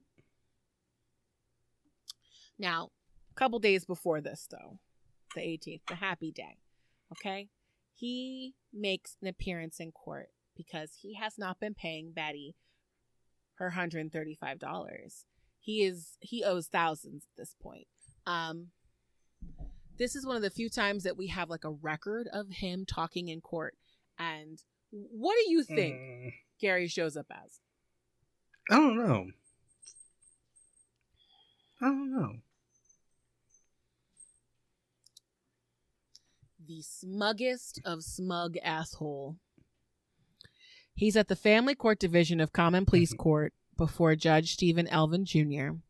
And from the jump, he is playing games. The judge is like, "Listen, I got your disability stuff here. I got your uh, your reports." And he's just like, "I don't have any money. What are you talking about?" And like he's like, "I've been on disability for 20 years. I only have about $2,000 in my bank account." And here's the thing Betty knew about the business account for the church, and she also knew about the fact that he was getting VA payments because she was on his Social Security. So uh, he's like, What about the $28,000 you have in Merrill Lynch? And like, I don't know if Gary just felt like he was on top of the world, but he did admit that he got an additional 1300 from the VA. Um, and then Gary just randomly talks about how I have he has mental problems. He's been out of the hospital. And he's just like, listen, all that money that Betty's talking about, I spent it. I bought her a car. I put a down payment on my house. He told the judge that he had dropped about $200,000 of the church money into a stock that was called Crazy Eddie, um, which he ended up losing. Now, this happens in January. And the judge is like, all right, um, listen, you need to pay, but also I would like you to Mhm. submit to some psychological testing. Um, since you say you having problems. So they schedule those tests for March. And Gary definitely thinks he's smarter than those tests, but eventually when he takes them, they would be rather illuminating. But the problem is, by the time he takes them, two of the women in his care already die. So after the court case, things don't get better. Gary is having trouble controlling five adult women in this basement. Sandra is miserable. She goes on like a almost like a hunger strike. Um, she refuses to eat, and Gary's like, "You're pregnant. You have to eat." So he tries to like force feed her to the point where he like shoves food in her mouth and then holds his hand over her mouth.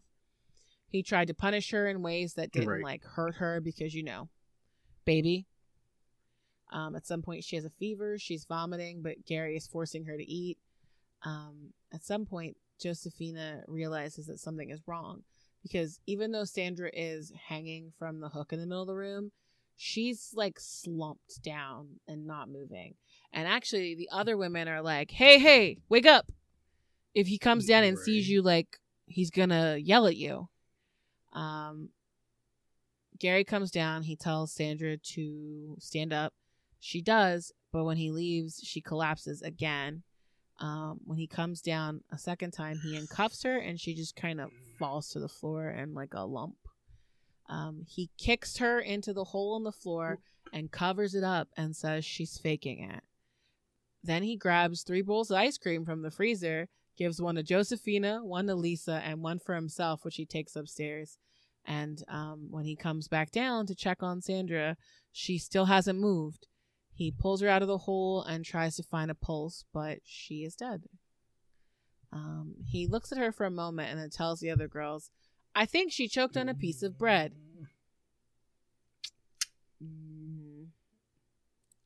Sandra dead is a big problem.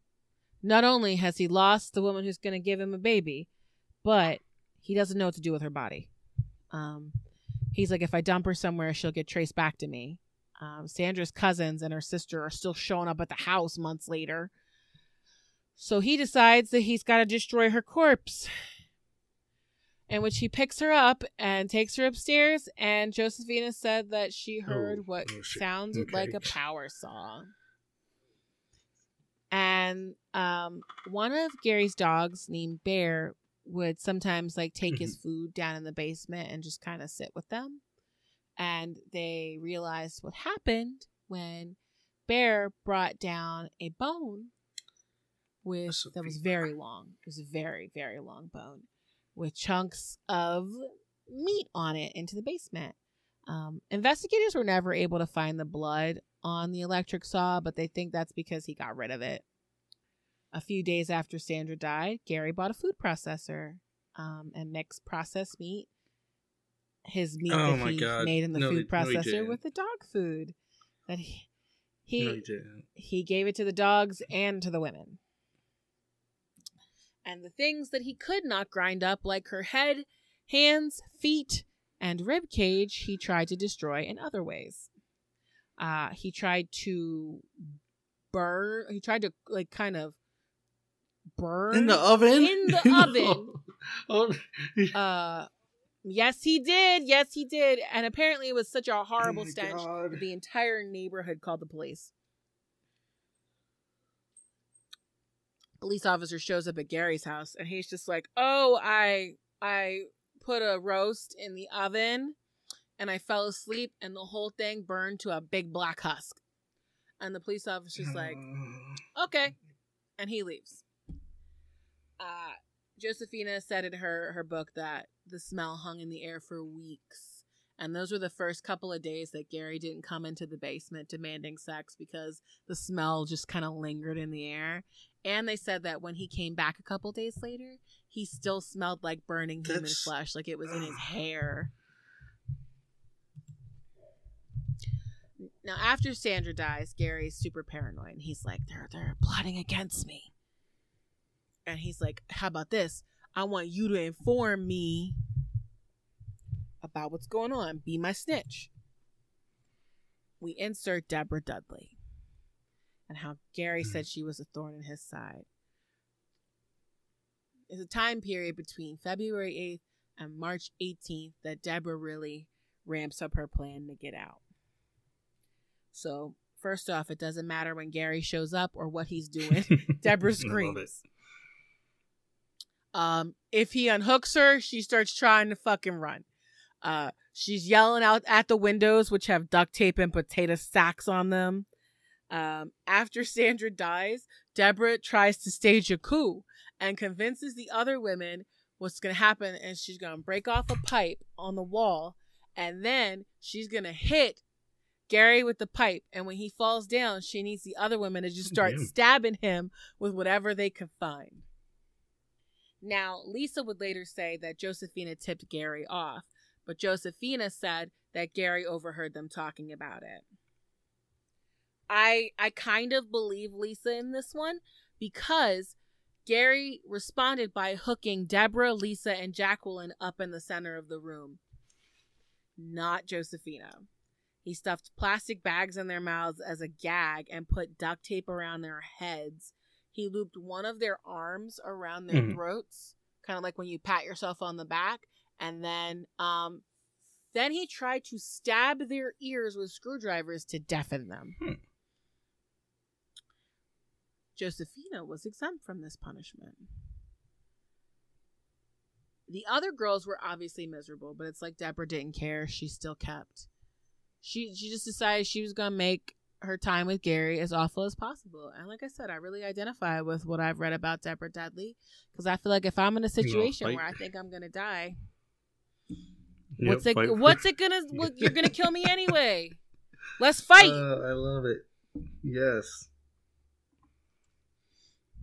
one day so one day gary takes uh deborah upstairs cuffed and then he brings her back down a couple minutes later and the other girls are like what happened and he's just like she took he took me in the kitchen and he showed me sandra's head inside of a pot in the freezer along with her other body parts and he told me if i didn't start acting right he's gonna do the same thing to me um, deborah calms down She's for like, about fuck two days. it. And then she's like, ah, no. Yep. So Gary decides that what he's going to do is electrically shock her to get her to submit. So what he does is he takes an extension cord.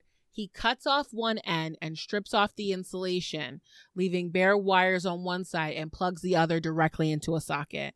And then when he touches the bare end to the women's chains, Mm-mm. they scream. Um, on Wednesday, March 18th, 1987, he decided he was going to up the ante. Uh, Josefina had earned his full support. He's like, whatever, you're my girl now. He made the rest of them stand in a hole. He had Josefina fill it up with Mhm. water using a hole, uh, like a hose in the basement. Um, and he shocks. He hits. He hits the chain while they are in the water. Um, the chain that he hits is Deborah's, and it it gives her the worst of the jolt. But they all get hurt, and she actually says, "He's killing me." And after that, she went limp and fell into the muddy water. Lisa's like, "Uh, Gary, Deborah's dead." And he tries to lift up her body like toward him, and Gary's like, "No, no, she's no, she's not dead." And like Lisa's kind of like she's laying face down in mud. It's, she's dead. So he has all the other women get out of the pool and Mhm. make sure that they don't try and like get away. Uh, but Lisa says she actually blacks out and she wakes up on the basement floor, cuffs removed, and Gary's making dog food sandwiches, and Deborah's dead body is on the ground near her. And what's wild is that he's like super calm and he's like, Wow, Um, aren't you guys glad that didn't yeah, happen but to we you? also didn't want it to happen to her either. Well, then he goes upstairs, gets a piece of paper, and he makes Josefina write, I, Nicole Rivera, and Gary Heidnik killed Debbie Johnson by applying electricity to her chain while sitting in a pool of water in a hole in a basement on 3520 Marshall Street. And he made Josefina sign it, and he made the other two sign it as witnesses.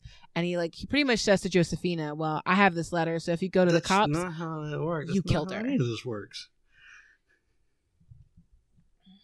No. He unlocks Josefina's shackles and tells her to go upstairs uh, and put on clean clothes. This is the first time in four months that Josefina has ever been out of her chains, and the first time she's even been allowed to wear pants. She earns the ability to walk around the house on her own. The following morning, um, they wrapped Deborah's body in plastic, carried her to the freezer, moved a bunch of food and ice cream and stuff, and put her inside moved the food on top of her and closed the lid. Um, Gary wasn't worried about Deborah because he didn't have any connections to her. Then he went upstairs to get Josefina and he took her to have dinner. There's a lot of controversy about the next five days. A lot of people, including Lisa, believed that Josefina should have Mhm. made a run for it the second he led her upstairs. But Josefina has pretty much stayed true to the fact that she was worried that if she ran, he was going to kill the other girls. And so she wanted it to be, she wanted to find a way to make sure he couldn't go back and hurt them. And the thing is, he did tell her, Right. if you if you run away, I'm gonna just kill the other ones. Um, she he starts taking her on like all of his little errands, and he confides in her. Very similar to what Charles Manson said. Gary goes, "If we ever get caught, I'm gonna act crazy. I'm gonna go into court and I'm just gonna salute everybody." And he actually told Josefina that he knew the answers to the mental health questionnaires so he could beat them. And he told her this because he said, This is how I've stayed on Social Security for so Hmm. long. On March 22nd, Gary um, tells Josefina it's time to take care of Deborah's body. And they take her out of the freezer and put her in a blanket, um, put her in the trunk of the Dodge Dart because it wasn't as conspicuous or ostentatious as the Cadillac. They drive to the Pine Barrens, which is across the river in New Jersey, and jump her in a grove of trees. The following night, March 23rd, they take a trip in the Cadillac to find a new girl. Gary spots a woman he knows, 24 year old Agnes Adams. Agnes was a working girl who went by the name Vicky on the street, and Josefina knew her because they had both worked at a strip club together in the past. Gary had met up with Agnes in January and February, and now March he was like, I'm going to take her. Back at the house, Gary gives Josefina the key and tells her to lock up as he takes Agnes upstairs to do his normal routine. When he's done, he attaches Agnes with the other woman in the basement, and he's like. That was easy. We should do that Mhm. again tomorrow.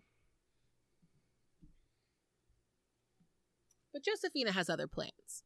All day, the following day, she bothers Gary about visiting her family. My kids haven't seen me in four months. Let me go visit my family. I bet they're at my mom's house. And so finally, he's like, Fine. Here's what I want you to do. He's like, I want you to go visit your mom, with visit the kids. Then I want you to go find another one of your friends. Meet me at the gas station on 6th and Girard. As soon as the Cadillac pulls away, Josefina takes off running. She goes to her boyfriend's house, Vincent. Vincent Nelson opens the door and he's like, Where have you been? He thought she ghosted him, but she's banging on the door, screaming about how she's been kidnapped and this man made her eat human people. Vincent's like, She's on drugs, but whatever. I'll Mhm. go with you to the gas station to, to prove it. Halfway there, he's like, If this is real, let's call the police. So they stop at a payphone. Josefina recounts the story again. The cops are like doubtful, but two show up. Officer David Savage and John Cannon show up. They decide, like, you know what? Let's go talk to this guy and see what's up. As soon as Gary sees the cop, he's like, oh, did Betty send you? And the officers are like, no. And so they're like, how about this? Um, there's been some reports about you, and we're just going to take you in for questioning. And they cuff him and take him to major crimes, um, the sex crimes unit. So we got Josefina and Gary both at the sex crimes unit talking to the police. I will spare you the details. Gary refuses to respond for hours, and he keeps saying that this must beca- become It's because Betty wants more money. Josefina, however, has given them a full play by play of everything that happens. So Savage makes a call to the units in the district. They're like, go to the house, just check it out. But they don't tell, he doesn't tell them why. The first cops show up at like 4:30 and they're just like, nothing's going on. It's empty. And Savage is like, just wait, just wait for it. He gets done with Josefina and ends up getting a warrant and shows up at about 5 5:30. He's like, there's potentially multiple victims in this house, um, along with tenants. This guy kidnapped a woman, and there's other women in here. So they have all the keys that Gary had on him, but none of them are working. So after a little bit, uh, Savage just takes out a crowbar and is just wailing on this door. And one of Gary's tenants opens the door and is like, Is this a raid? Because I mean, it is the hood. So like, Right, they're right, like, right. I mean, are we being raided by the cops right now? um, and so, um, Savage and some others rush to the basement. Other men rush to the kitchen and they find Lisa, Jacqueline, and Agnes. Uh, they actually pull Agnes out of the hole in the ground, and she's in total shock because she's been left in there for most of the day. Um, Agnes, when she kind of like realizes what's going on, she's like, "Yo, he stole my money. Make sure he gives me back my money for for working." And Lisa's like, "No, no, no, wait, we're free." Um, there's a small delay in releasing them because he had a different key for every different thing he had them connected to. Uh, so it's just trial and error as they're trying to un- unchain them. They get the women out, send them to the hospital. Uh, other cops call Savage in because they're like, um, we found some stuff. And so in the oven, Great. still, still, because this has been weeks, they they find a completely blackened bit of chest and ribs burned in the oven, and in the freezer, frozen body parts that are wrapped in bags. They definitely clock the food processor immediately. They're like, yeah, yeah, take that with you, the evidence. Within 24 hours, the media is on fire. A local tabloid paper, the Philadelphia Daily News, has a police insider. And so in their first edition in the morning, they run with like a tiny story on page three. And then as more stuff like comes from the police, front page story at noon. And then at the end of the day, report front page news, Gary's old arrest photo. They're like, murder in North Philly, bondage, torture, rich preacher, bishop, cannibal, rapist, kidnapper. I have to admit, some of the headlines were hilarious. My favorite one, because there were so many, but I can't say them all, um, called Gary the Rolls Royce Reverend into stocks and bondage. Because you know we can't we can't Well, miss a of course not. Puns are always pun in the face of horror. Um, so while that's happening, the women are all telling this tale in interrogations. All of them are talking. Gary is like, they were already there when I moved in. so Gary decides to try and hire the best lawyer in town. The police begin ripping his home apart. They dig up the front yard, the backyard. They find a host of garbage, but also saws, bloodstained clothes, and more bones. Uh, and a pot listed in the evidence as tan, crusty residue around the rim.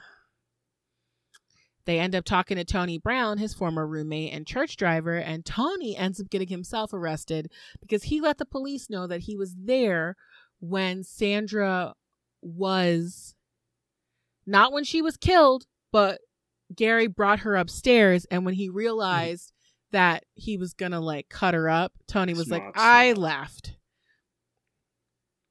Th- So originally they arrest him for being a part of the murder and they later downgrade it. Um, the issue is that Tony's IQ is 75, uh, which is a few points above the legal level of being seen as mentally handicapped. And they're like, listen, rather than use like put him in through court, we're just going to ask him for information about Gary, um, and we'll just have him potentially uh, be charged with being an accomplice. Gary is indicted very quickly, uh, put in the Philadelphia Detention Center, where within hours he is attacked and another inmate breaks his nose. They have to move him into a location where he's in isolation for 22 hours. And when he goes to take a shower, he tries to hang himself. The district attorney, Ronald Castille, is like, How are we going to keep this al- guy alive for another year? Right, right. Because Castille wants that death penalty. Now, Gary reaches out to this hotshot attorney, Charles Peruto Jr. Peruto was the son of another well known defense attorney who was known for taking like really high profile clients and doing a pretty good job at it. Charles meets Gary once and is like, okay, for our defense, you're absolutely insane. And I think he believed it because he sat with Gary for two hours and Gary detailed everything he did. And at one point, finally, Peruto couldn't stop himself and just is like, Gary, what kind of seasoning did you use on Sandra? And Gary looks at him and is just like, man, you're crazy. Uh, Peruto charges him $100,000, which is 10 times his normal rate, Mhm. because he's like, this is going to be a challenge. The challenge being that even though this crime looked like something a seriously mentally a person would do, nothing else in Gary's life lended itself to insanity. He was buying cars, trading stocks, preaching, going to court, being a jerk, visits to the VA hospital for group therapy, meeting women for sex, both casually and professionally. Betty even said that he seemed normal to her in their dealings financially. Um, so Peruto decides listen, if we can't prove that he's insane, what we can try and prove is that Sandra Lindsay and Deborah Dudley were accidental deaths because the DA had requested the death penalty, and in Pennsylvania, you can't get the death penalty unless you have been charged with first degree murder. So if Peruto could get second degree or anything else, he could at least save Gary's life. Um, for his part in this, DA Castille was just like, this is going to be a fight, and he was going to do it himself, but he decided on Charles Gallagher III to lead the prosecution team. Um, they pretty much knew from the jump that this was going to be a fight between Mhm. the Commonwealth psychi- psychiatrists and Peruto's psychiatrists. Um, Gallagher was a good choice because Gallagher was the one they called in the middle of the night to get the warrant. And he was the guy who hopped out of bed at three in the morning to get a judge in chambers to get a warrant. Gallagher was actually quoted as saying, The death penalty may not be deterrent to a crime, but it sure would deter Gary Heidnik. First preliminary hearing is April 23rd, 1987. For people who aren't big on the U.S. justice system, a preliminary hearing is where both sides show up Mhm. and argue if there is probable cause, i.e., a reason that this case should go to trial. Normally, you don't want to show your whole hand. But Gallagher decided that that day he was going to have everyone talk. That was all four captives who were still alive, Sandra's sister, multiple medical examiners. Each one told their part in the story, and they had all been properly coached on how to be a good witness. And not like he told them what to say, but um, unlike the movies, tears and hysterics don't, don't go over well in court. What does go over well is you can explain yourself clearly, succinctly, and Mhm. without any like emotion. So Lisa was the first one. She got up there and she was like, boom, boom, boom, this is what happened. Josefina shows up and she has even more information to talk about. Um, there was only one small contradiction, which was that Lisa said that Josefina laughed when she had to hit them, but Jacqueline said that Josefina only did it when Gary ordered her and said he would hurt her if she didn't hurt them. All of them told the court he told us he wanted a baby factory. The doctors confirmed that Deborah died from electric shock, just like the women said, and that Sandra died from starvation and dehydration. Um, the reason why Gallagher showed his whole hand is that every single newspaper in Pennsylvania mm-hmm. was talking about that preliminary hearing. There was n- barely anybody who didn't know about what was going on. Um, on top of the criminal case, all four living victims file a civil suit against Gary my when they learn that he has half a million dollars. Gary's like, the money doesn't belong to me; it belongs to my church. So they freeze the church's assets and they uh, set up a conservator. But before they can set up the conservator, Gary files Chapter 11 bankruptcy, listing three of his victims and the estates of Sandra and Deborah as his creditors, saying that they were seeking millions that he would never have. And he also cited the city of Philadelphia as a creditor because he owed them $6,800 in back. He owed Betty $6,800 So in back. Uh, Mm. So child are you support. going to pay that then now or no? Well, so essentially, him saying he's saying that the reason why he's going to be bankrupt is because there's no way he can pay the civil suits. The judge, uh, Judge Lear of the Common Pleas Court, is pissed. And he has the conservator seize the church assets along with all of Gary's local accounts and all of his cars. He also publicly declares that the church is because Gary wants to avoid taxes. And he says, I find that it is in public interest that such an entity be found for what it is. The mere thought that this is a church is offensive and an insult to all persons in the community. Further, it is also offensive and an insult to the sensibilities of the victims and their families that such crimes would be perpetrated in the name and the guise of something called a church. Um, ultimately, a U.S. District Judge, David Scholl, has a hearing and is like, I'm going to take over this. Uh, I agree with you uh, Judge Lear, but you're getting a little emotional. Uh, and so he sets up a trustee for Gary to handle his finances and also the church. With the church money gone, um, Peruto is not going to get his fee, uh, but he doesn't bail on Gary. He just takes his normal $60 an hour fee. Uh, on May 14th, Gary makes an appearance at the Common Pleas Court uh, called a status hearing, which is a apparently not every state does this, but essentially it's in front of the judge and it's between the defense and the prosecution, and they kind of discuss. This is kind of like the last time of like, are we going to go to trial? Are we not going to go to trial?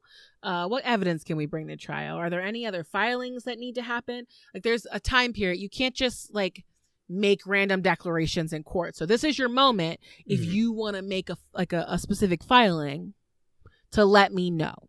And so the thing that uh Peruto wanted was essentially he was just like, listen, um I don't think we'll be able to get an impartial jury because everybody knows about this in Philly. And the judge is like, you know what? Um let me think on that. I'll get back to you. Uh he also uh wanted to talk to Gary and Mhm. Gary's like, I'm not testifying at all. And he's just like, "Eh, no, I understand. You know, I just want to make sure that you know where you are and what's going on. And uh, pretty much Gary answered every question, yes, sir, uh, and submitted a plea for not guilty. April 4th, 1988, it's almost been a year, they assign Lynne Abraham to be the judge. The jury selection begins on May 16th. Gary walks into the courtroom looking like a friggin' vampire. He is super thin, super pale, even more disheveled. Like his hair's a mess, his beard's huge. This is all on purpose so that the jury might be sympathetic when they saw him during jury selection. He purposefully, like he literally, his lawyer said, he's got that Charles Manson look about him. Which I don't know if that's a good idea because Charles Manson also went to jail. So, um, but uh, so the judge, like, so like, listen, um, Peruto tried his best. He was like, I want you to, when you walk, shuffle, never take a regular step, um, and dress weird for court every day. At one point, he was was wearing like Hawaiian shirts and he wasn't ba- bathing. Um, jury selection in Philadelphia ended up being a huge wash. There was it was unbiased, and the judge ended up uh, agreeing um, to uh, moving to try and find juries in another county. They went to Allegheny County, which you know is pretty far out of there. Um, that happened on June 13th, and uh, it was still a big problem. Like they, because the thing is, um, they brought in, um, they filled the entire courtroom with jurors, like 70 some people, to talk to them. And outside of the courtroom, there were cameras and like reporters and stuff like trying to figure out who is on the jury. And the judge ends up like freaking out on them and he's like, leave these people alone. Takes two days. The jury is entirely white, uh, which the judge is not happy about because all of Gary's Hmm. victims were black women. Yeah, that's um yeah, that's no. okay. So I have two different quotes, which Hmm. I think are absolutely wonderful, and they're from the twi- trial. Peruto said, "Any person who puts dog food and human remains in a food processor and calls it a gourmet meal and feeds it to others is out to lunch." And uh, Gallagher said, "Just because someone does bizarre acts, the law doesn't recognize them as insane." And that should tell you where we're starting this uh, situation. Uh, the trial begins on June 20th and is surprisingly short. Uh, try- Peruto tries his hardest to prove that Gary is legally insane. Gallagher rebuts everything. All the victims testify again. Peruto actually tries very hard to discredit Josefina in particular, and it, it causes an issue. Um, at one point, he is just like, Hey, did you read a lot of the press that came out about this? And Josefina's just like, I was there. I don't need to read a newspaper. Um, he, because Lisa's still mad about the whole situation. So he takes that to his advantage and he tries to really hammer down that like Josefina's a monster and and Gary was feeding the the beast inside of her and that gets struck down um from the record because in uh Gallagher's statement are we prosecuting Right. uh Rivera or Heiken? Heidnik. Um, I said Heike. The prosecution goes through all of their major witnesses in just two days, which is honestly unheard of in a case like this. And Okay. Gallagher closed the case on the third day. Um, prosecution painstakingly forces a psychiatrist to go through all of Gary's hospitalization records for hours, which I know what he was trying to do, but it's actually a really bad idea because juries check out when you Mhm. just come at them with a lot of jargon. Like, pe- regular people don't understand certain terminology, and because it's it's part of a specialized field, and so I'm sure they were bored out of their mind. Um, Peruto put as like oh my goodness. Peruto brought in all of his psychiatrists and he tried his hardest to prove like he had the one guy going over all the consistencies in gary's record because there were things that were forgotten over the years because they happened in like the 50s um and 60s and whatnot. Ultimately the trial ends on june 29th the jury deliberates until July 1st, comes back with two counts of first degree murder, six counts of kidnapping, five counts of rape, four counts of aggravated assault, two counts of involuntary deviant sexual intercourse, and he is sentenced to death and placed in the State Correctional Institute at Pittsburgh. Um, we don't hear a lot about Gary uh, until 1989 when he tries to OD in January on Thorazine.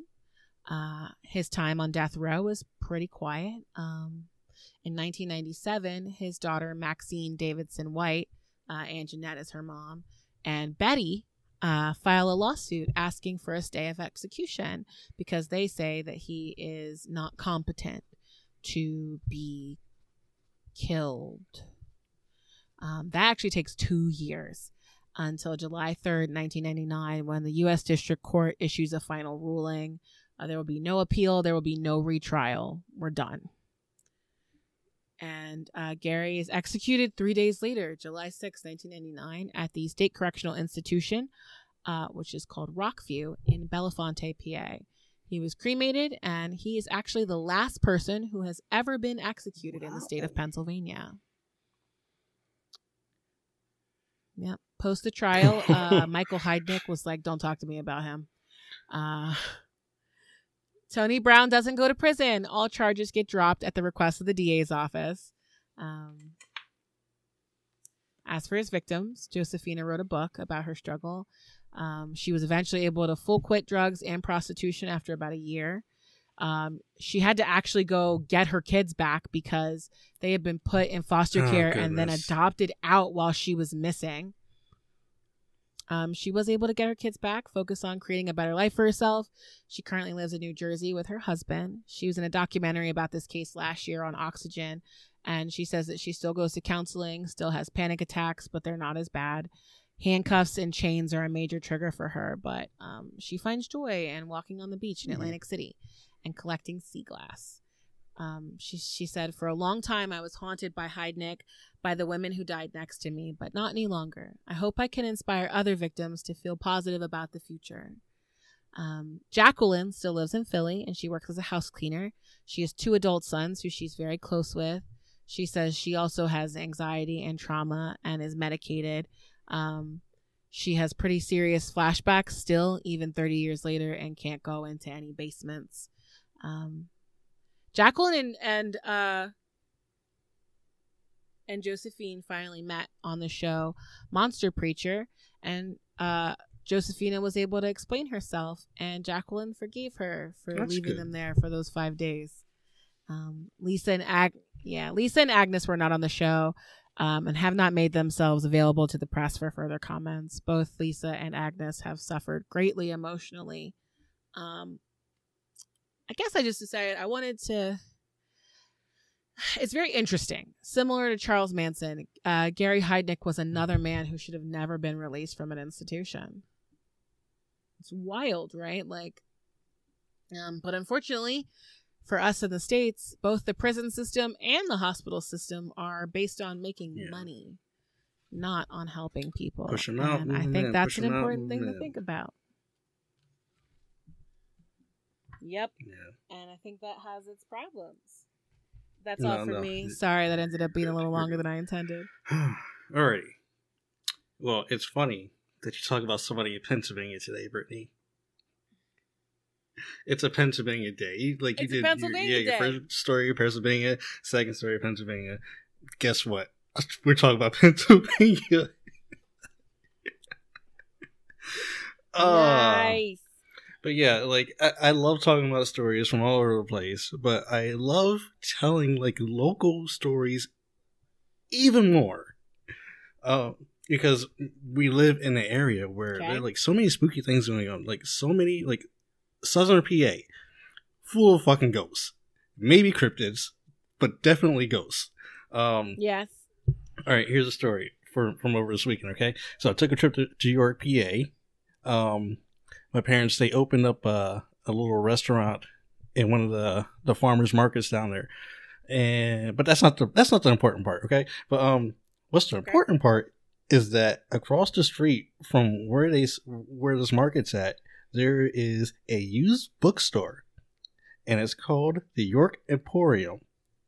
I have to give them a shout out because that place is amazing. Um, and I, I had parked, I, I parked Okay. right by there. So you know, while we're leaving from my parents' place, um, you know, it's me, Tara, and Jaden. We're getting back in the car, and I see this the bookstore. And I'm like, um, can I please go into the bookstore real quick?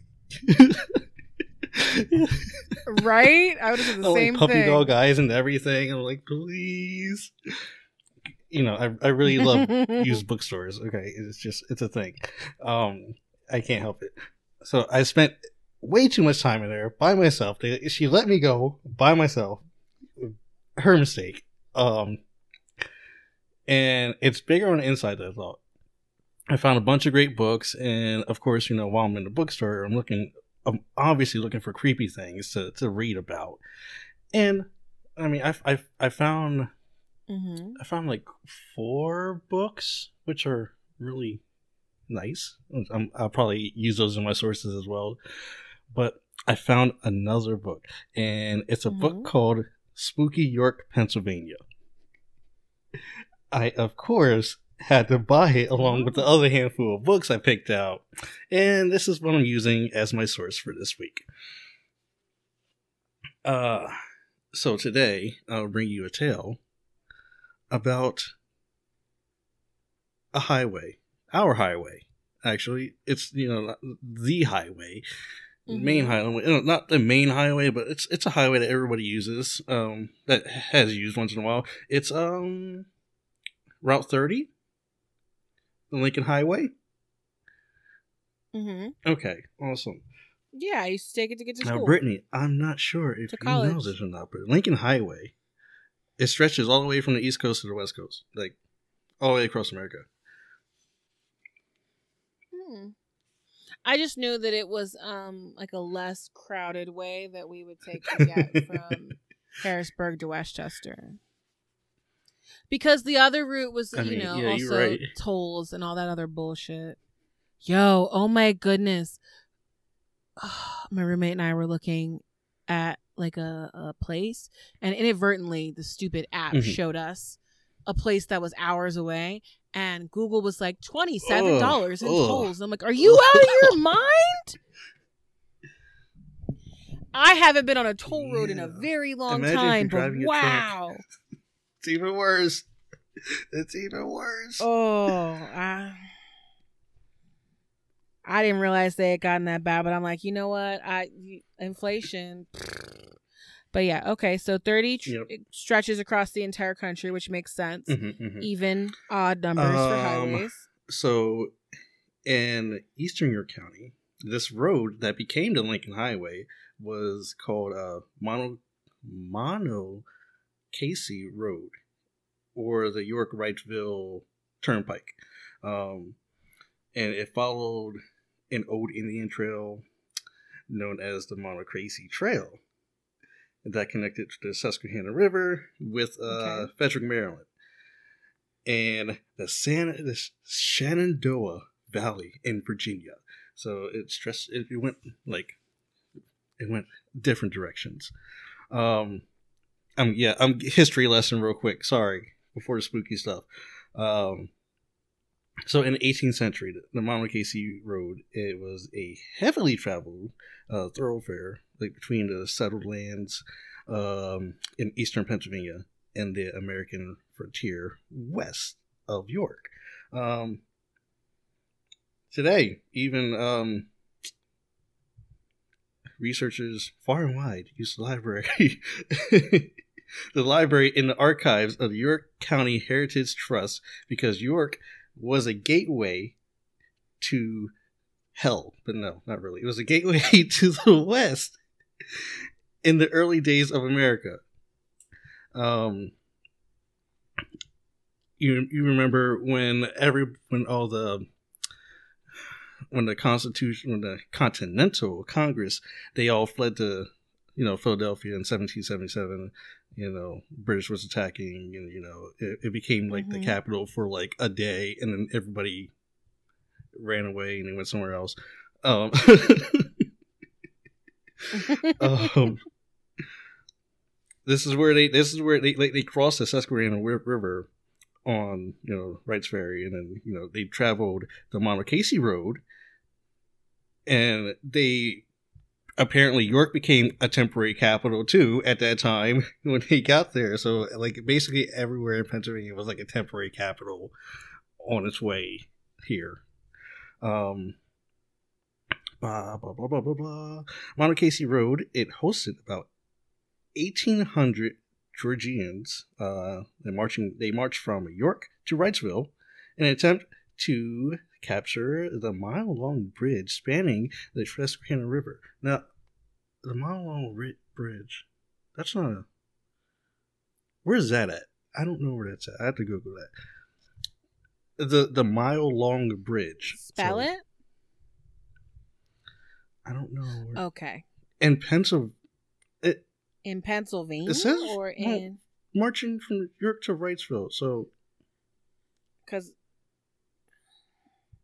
Shamokin Dam, the northern section of the central Susquehanna Valley Thruway, which includes a mile long bridge across the Hmm. west branch of the Susquehanna River. there's a No, that's the there- new one okay, so that's than coming. one then. Okay, so this is not the old one. This is the new bridge. Um, because when I searched mile long bridge before, oh wait, wait, the mile, wait, wait, mile so. long bridge York blog. It's like E- built in like the 1890s. yes. Okay, yeah. Um, it is part of the Susquehanna River though, but this one says it spans Hmm. Wrightsville, like linking Wrightsville. Oh, oh, I, I know where that's at. Um, and that it was built. It's a big I'm deal because like they I've built it in only across this 21 fucking days. bridge. Oh my god. Yeah, yeah. Well, yeah, dr- like you no, I used to. Well, we used to do that a job, lot when I was a kid. Just driving from York to to Lancaster, we Well, go I- over this bridge. Okay, yeah, yeah. I didn't realize. I mean, because Yeah, I didn't know that's what the bridge was in called. I just knew it was a bridge from. Columbia to Wrightsville. Well, I I rode the bike over that bridge, but anyway. Aw, it's, right. Columbia it's is not that no, it's far not that away far. from Lancaster. No. Um. Okay. Okay. Okay. Okay. Oh, I'm All still right, going with the Ryan, history. come on, tell so me the lesson. I'm still going. Like it's just this the road. When does It's coming scary up. part happen? Okay. Uh-huh. Okay. Okay. It's late Um, at night. I want to be spooked. There's there's another part about the you know the battle in Gettysburg took place like on this. Look, Oh, I mean, well, Gettysburg is like mad one day haunted, I'll find a time to sit intensely down and haunted. just write about Gettysburg for a minute. yeah. I don't even want to go. It's that bad. Um. Okay. Like you know, it would like I feel Mm. like Gettysburg and New Orleans are like psh, right Yeah, on top of each yeah. other with just ghosts everywhere. Okay. So, on the Monocacy Road, there is. I don't know Mhm. if it's still there, but there's a brick house that was built around 1840. Um, it was built Okay. as a servant's quarters and a you know worker's house. Um, oh, it does it does still stand today. It, it actually, and how how um go into some stories about that. Um, it's east of Hallam, PA. It's right. It's right outside of York, so it's not that far. Um, and in the year of 2001, a young yeah, a young family moves into this home. Um, previous owners were just you know this old couple spent they spent most of their lives in this house. Um, this when you know this old couple, uh, this newer couple comes in. This house is basically just ramshack. It's this it's disarray, old furniture, everything everywhere. They like they basically left this house how how they had it before they I don't know before they left or whatever whatever happened. Um, th- yep, they left all their, So their furniture, their and they left all their clothes, they left the trash behind, everything. Um, uh, of course, this family didn't have to move in, at, you know, right then and there because of all the shit they had to clean out. Um, now, in this cleaning process, they find several odd things, uh, including what appears to be a witch's gown and a book of spells. Um, they were both like hidden away, and like they like Brian, you know I'm gonna ask you what they look like. I right? don't have any pictures of what they look like. Yeah, It's but giving you a me- vibe. It's Oh, giving no. me a vibe. It's it's giving me a vibe. Certain certain group of people stay getting Hmm. involved in things they should not be involved in. And I'm just gonna put this out there, y'all. If you find things that seem like they might be a little witchy, I wouldn't even Leave- move into the house, To be honest with you. them.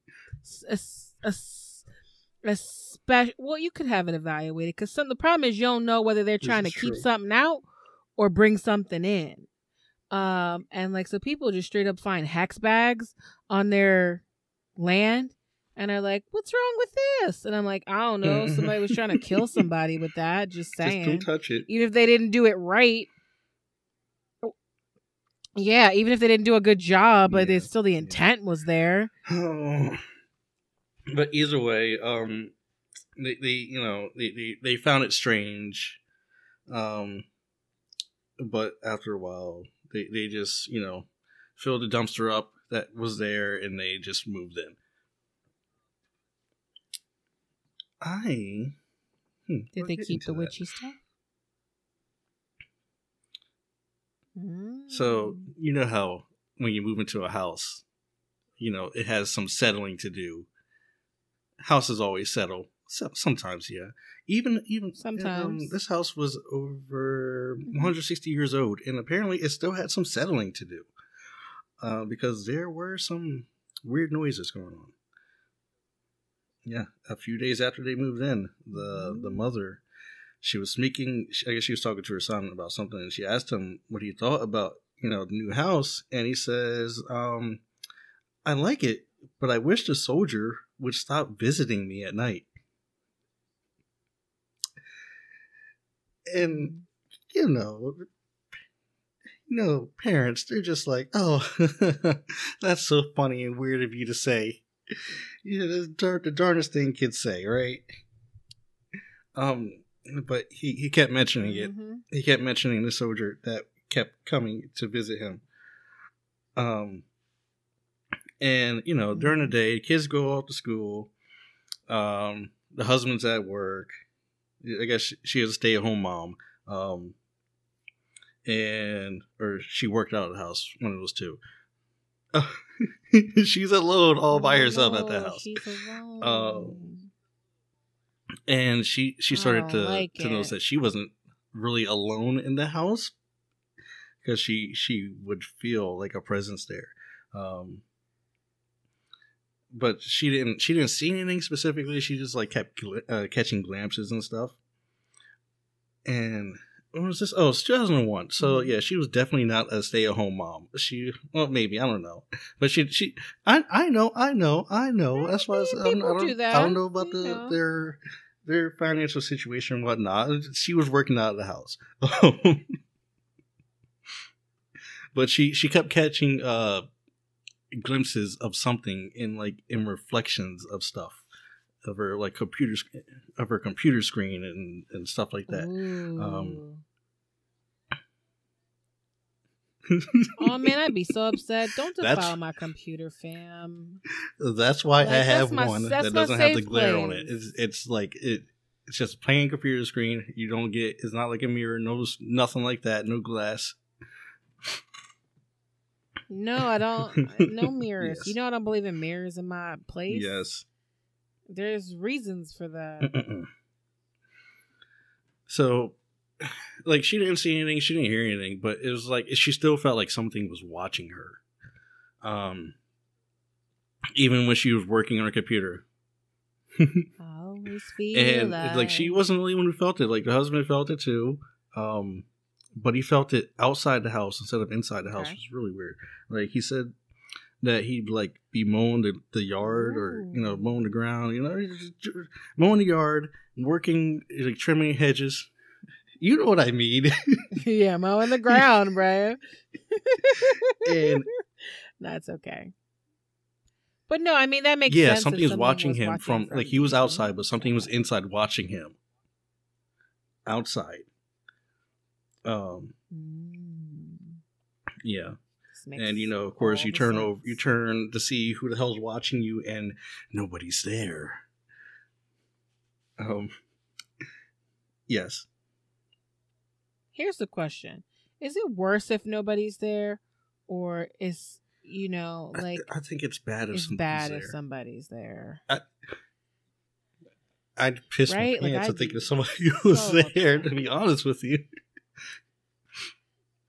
I think I think if you were outside like mowing the lawn Mm. and you looked inside and you saw like a man inside, Oh, yeah. I think you would run directly in. I think your desire to oh yeah Make sure absolutely absolutely If- i mean if i was there by myself that'd be a different story like who the fuck are you why are you in my house um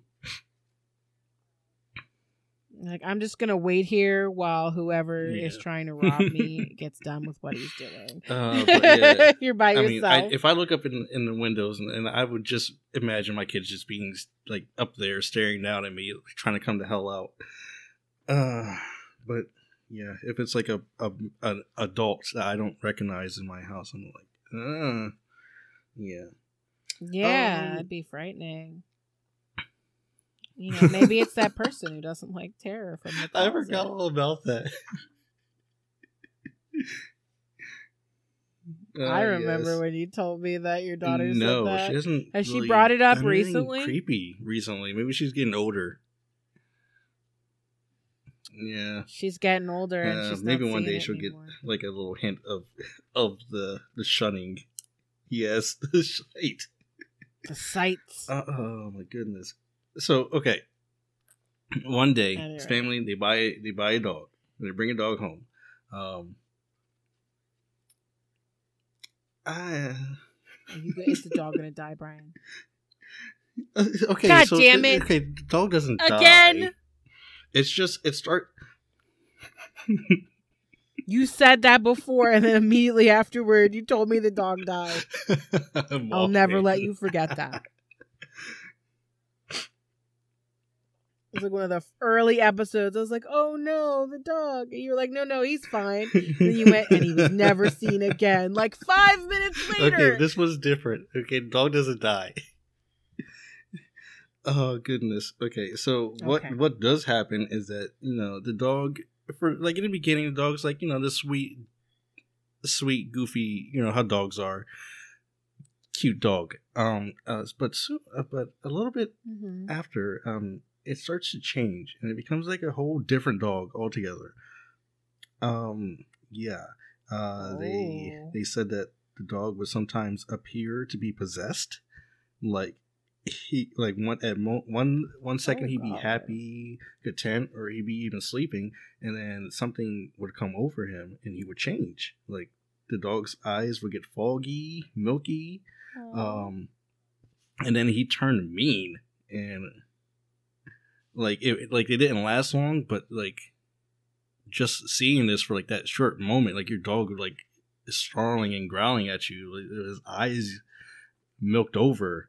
It's just kind of so um you know they had kids in the house and i'm like okay you know what? We can't keep this crazy dog up in here anymore. So they got rid of the dog. They didn't they didn't do anything bad to the dog. They just like, okay, you can't live here anymore, doggy.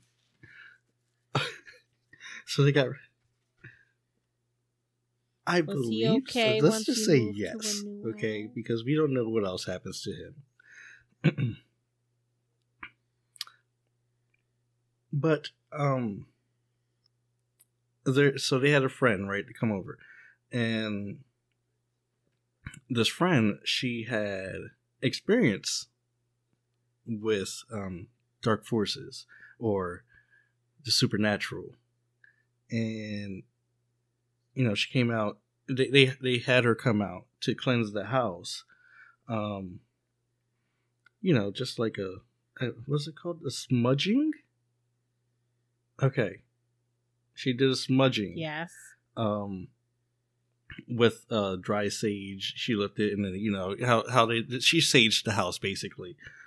Um Brittany Mhm. doesn't like the sage who else i know i know somebody else who doesn't like the sage No, it's not that I don't like it. It's that um like Right. you run the risk of doing more harm than good if you don't know what you're doing. Like in my head sometimes I I like think about like in like I watch the ghost shows and people talk about like and then we tried to smudge it and um I just imagine like the ghost walking behind them laughing as the actual smoke doesn't touch them because they're not doing it right. Um, because it's it's, it's about there's there's the belief system is that there is good and bad, and so we don't necessarily need to smudge good energy. Mhm. Um, there's, there's Um, lots of things. But yeah, she cleansed the house. She even, I guess, before they sent the dog away, or maybe she she went to wherever the dog was being kept at this time. She went and um, cleansed the dog as well. Um, she warned the parents that the that the cleansing process was internal too, and that they would all experience diarrhea in the coming week. So it's it's cleansing not only your house but also your body. So have fun with that.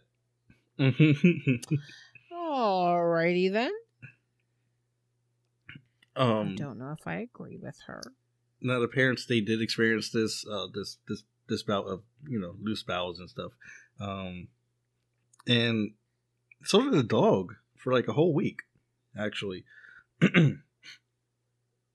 and you know the dog was back to normal for like the first week, but um, after that, it it start you know going back to you know being okay for a second, and then excuse me, turning into this monster the next second.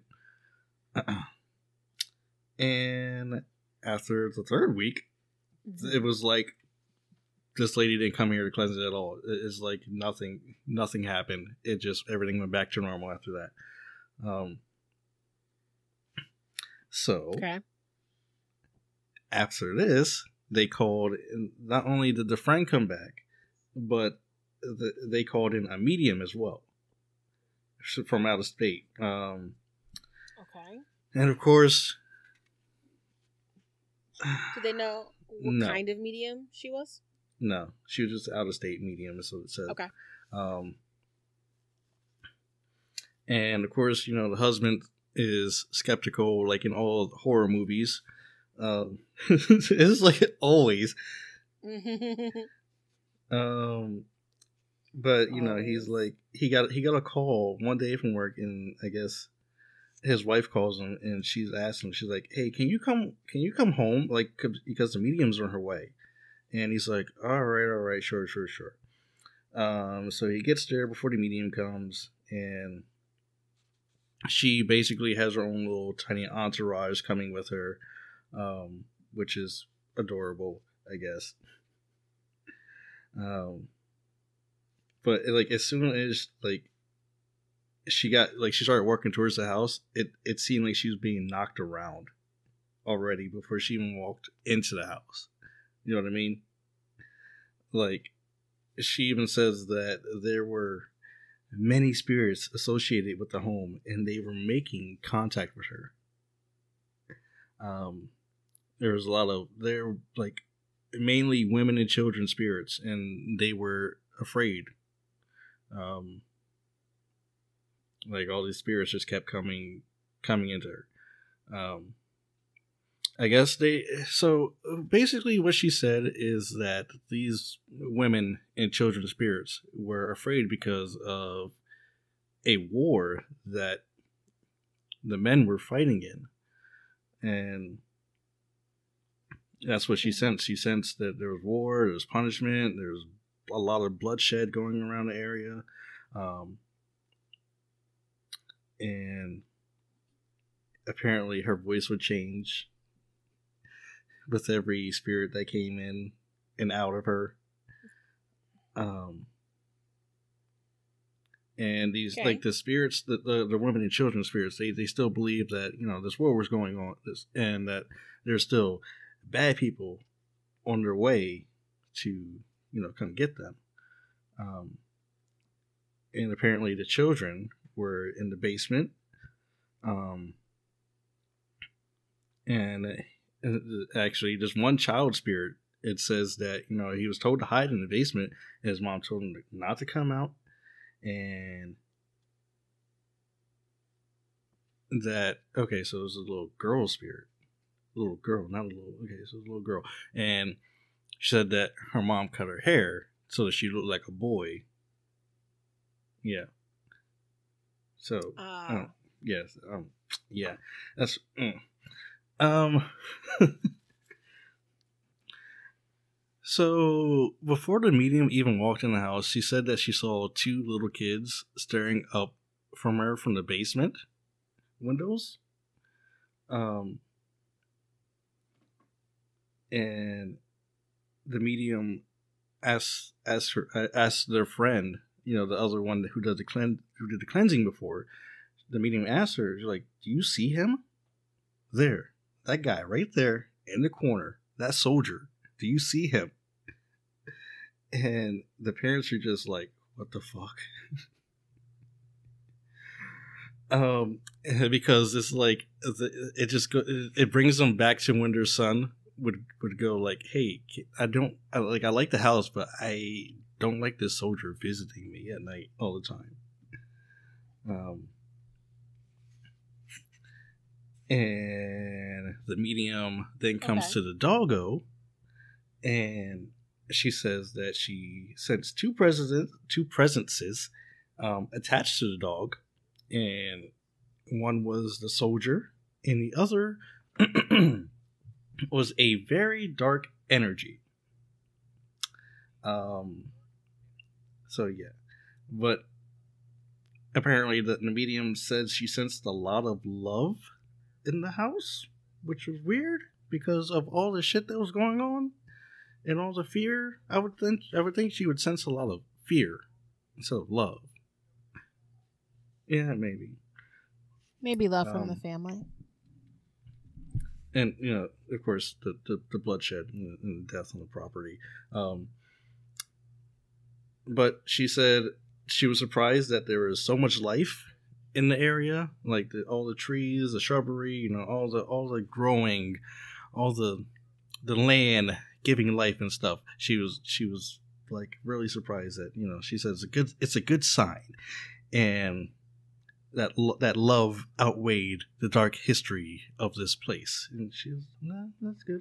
Um, and she went back to the dog, and she pulled. You know, she she got a chair and she sat by his crate, and he started growling at her, and it, you know his eyes started glazing over, and you know he became you know very angry you know and you know barking dog dog noises angry dog noises coming from him. Um and you know the medium she did a ritual and she's like darkness please get out of this dog go back to the light basically um and as soon as she finished doing this ritual, the dog collapsed in the cage. It was exhausted. Um, and then he just fell asleep after that. And and yep, and she got up. She walked out of the house. She said, "This house is clean." Um, I'm kidding about that part. All right. Uh, but yeah, no, they, they they go outside and they sat in a circle around a large tree stump and held hands because you know that tree could have been anything. Um, and I guess this was a portal, and and and it, it invited the spirits of the women and the children to follow the light, like in. Can't- Like in um, what's the movie Poltergeist? Like go to the light, go towards the light. Um, and after that, the ceremony was over. The entourage left, and like everything seemed to go back to normal. But, but just like in Poltergeist, after the house is clean, everything's. It wasn't Was really. it Everything started again the dog started like something latched onto the dog again. Uh, the parents like they they began to fear for the kids again. It- exactly, it's like just move, just move, not just go. Um, and so they took the dog to the vet, right? And the vet goes and says, "I've seen a lot of dogs in my career, um, but only a few that had reached this place. This dog is not right, and I'm going to make the decision for you." Oh damn! I'm sorry, Brittany. Possessed doggo gets put to sleep. Look, I'm sorry. dog always dies. Look, okay, I didn't realize he was going to get dead, but um, he got dead. I'm sorry. At least he didn't get eaten by the Mothman. Okay. I don't even think he got eaten by a Mothman. I feel like what happened is when they like put the balloons on the doggy and fly him away, and it probably. Oh fell. goodness. Yeah, I know, Um, sad. but after you know the dog was put down, um, you know there was no more possessed animals, no more soldiers, no more people feeling like the eyes of someone watching you or anything like that. Um, for a little bit until it starts happening again. Like, yeah, like this is it. yeah. like pack up and fucking. but it, didn't- it didn't happen hell? as much. Um, and like they, it- the family says that they, they don't feel any um negative energy or they don't feel scared or anything like that. But like, I guess a one a dryer overheated and it almost caught on fire there, so Mhm. it almost did. Burn the house Um, down. and they said that they will never leave the house when the dryer's running. Again apparently that that's going to help. And yeah i don't fucking know. What if it starts that, like if it's a poltergeist or something like that it'll make it start. Oh um so one day the mom she decides to run a few errands right? And I don't know Okay, side I don't like, know. why It's- is this not? it, it, sh- it should have been done. It should have been like, it should be done with. over by It's now. still the same family. Nope, they still in the damn house, Brittany. They ain't want to move for some goddamn reason. Uh, Like, I get it. Uh, real estate's rough. But Yeah, yeah. Mm-hmm. Um. So, oh, where's that? Okay, okay. so she goes out to run errands, right? Um, and she's home alone, of course. Again, um, she goes into the basement. She turns off her dryer because we're not having no fires today. Um, she opened she opened the back door just for you know good measure, so that if you know the wind would blow the fire out. I guess I don't I don't know. Um, oh, she opened the dryer door. My bad, not the not the back door. And she left, and she came back home, and then she was surprised because she went down to you know to check the dryer, but you know she left the dryer door open. She came back, and the dryer door was closed. And, and Bum, the power bum. switch flipped to on. So the dryer. That's see what I That's said. exactly. I told. Oh yes. Yep. Yep. See, if they really want that dryer on, they will turn that damn dryer on themselves. Um. This is not safe at this point. Like, okay, I get it. Like, you know, it's expensive, but you know what? You could get a good price getting rid of it. That house right now, Immediately. Just immediately. Immediately, like, listen, we are staying in a hotel. Yeah. Um. But uh, like, I guess he still lived there, or somebody lives there now. It doesn't. I didn't get that much uh, information from it, but the family still heard like. I guess they started hearing footsteps now, like running up and down the hallway in the middle of the night. And of course, the parents thought it was like one of the children, and they'd get up to investigate, and then nobody would be there. And like no one would be there and the kids would be fast asleep in bed. I mean it could have been one of the kids and they just could have been pretending to sleep but you know. Um but yeah like this is one one of the houses that sits along i guess lincoln highway that is somewhat haunted um there's there's another one. It's called the Oh, Hallam so House. Hell. Hallam House. Hallam, Hallam. Um, Ooh. yeah, and that one was built in 1902, and apparently that one's another. There's a nice little haunted house along the road. But that I think that's a story for another day. Mm. Yeah. Yeah, definitely. It's interesting. I mean, I, honestly, I feel like this is just people being stupid. Um, listen, in the beginning, I get it. I may be like, yeah, this is my house. But like at this point now, nothing you do is Right? fixing Yeah, the That's what, problem. That's what I was saying. It's saying. time to let it I'm go. thinking, like, like you, you did like it, it happened like whatever what three other times after you done it you got it, the house cleansed like mm, I'm okay I'm okay you get, y'all can heat the house okay That's too much. I'll just go find somewhere else to live. That's how I feel. And see, you know what? Maybe that's why I just, you know, people are like, you know, eventually you gotta buy a house, Brittany. And I'm like, I don't want to put down roots. I need to live there for a little while to make sure right? that this house is not going to kill me. And there are other reasons too why like people buy a house and it has like a deathly horrible spider infestation or like other horrible stuff. There's this one. Okay, this is totally I, it, the podcast is over, y'all, but I'm still going to tell this story. Um, listen, what happened was that there were bees in this little like Hmm. out like attached gazebo to the house, right?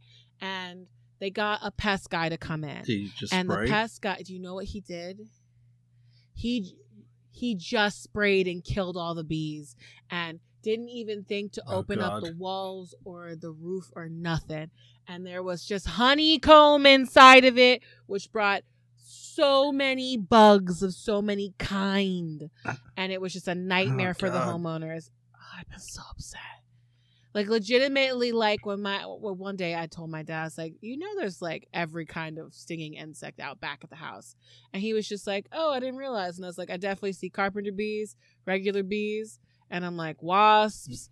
And i was like you need to get rid of all of these. And he had to he called somebody who had to like Oh cut a part of the, the back of the house off, like open, like up and open, so that they could move all of the the um. Yeah, Because once yeah. you move the queen, the rest of the bees follow her, and so they they could move the the hive to another location and then fix the the little siding piece that had to be pulled off. But like if you just kill Yeah, them for ants to honey eat just your other in your walls. Ants, roaches, everything. So I'm like, listen, Now you got me Homeownership seems like my house, 'cause I just had like in the beginning of like spring, I had a guy come out here spray for the wasp and stuff, and I'm just like, I'm like, yeah, they well, do. wasps They're- don't they're make honey; they just make Um, problems. but I haven't seen them recently, so obviously it's been going okay. yeah, with wasps, you Yeah, just gotta that's fun take too. out I their like- home when they're not in. I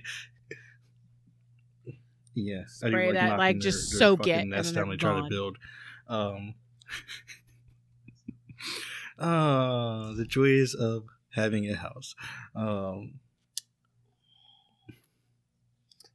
But anyway, thank you so much for listening to our extra long podcast today. And if you care, um, I- I'm in a documentary. It's about Gary Ridgway, uh, the Green River Killer, Sins of the Follower, Sins of the Father on Tubi, and it's literally like it, right now. It's after midnight, you know, on the day, and it's live. I I scrolled ahead and saw myself oh, nice, nice. in the documentary. So thank you so much for listening. We love you so very much. And thanks Bye, for all of your support all the time.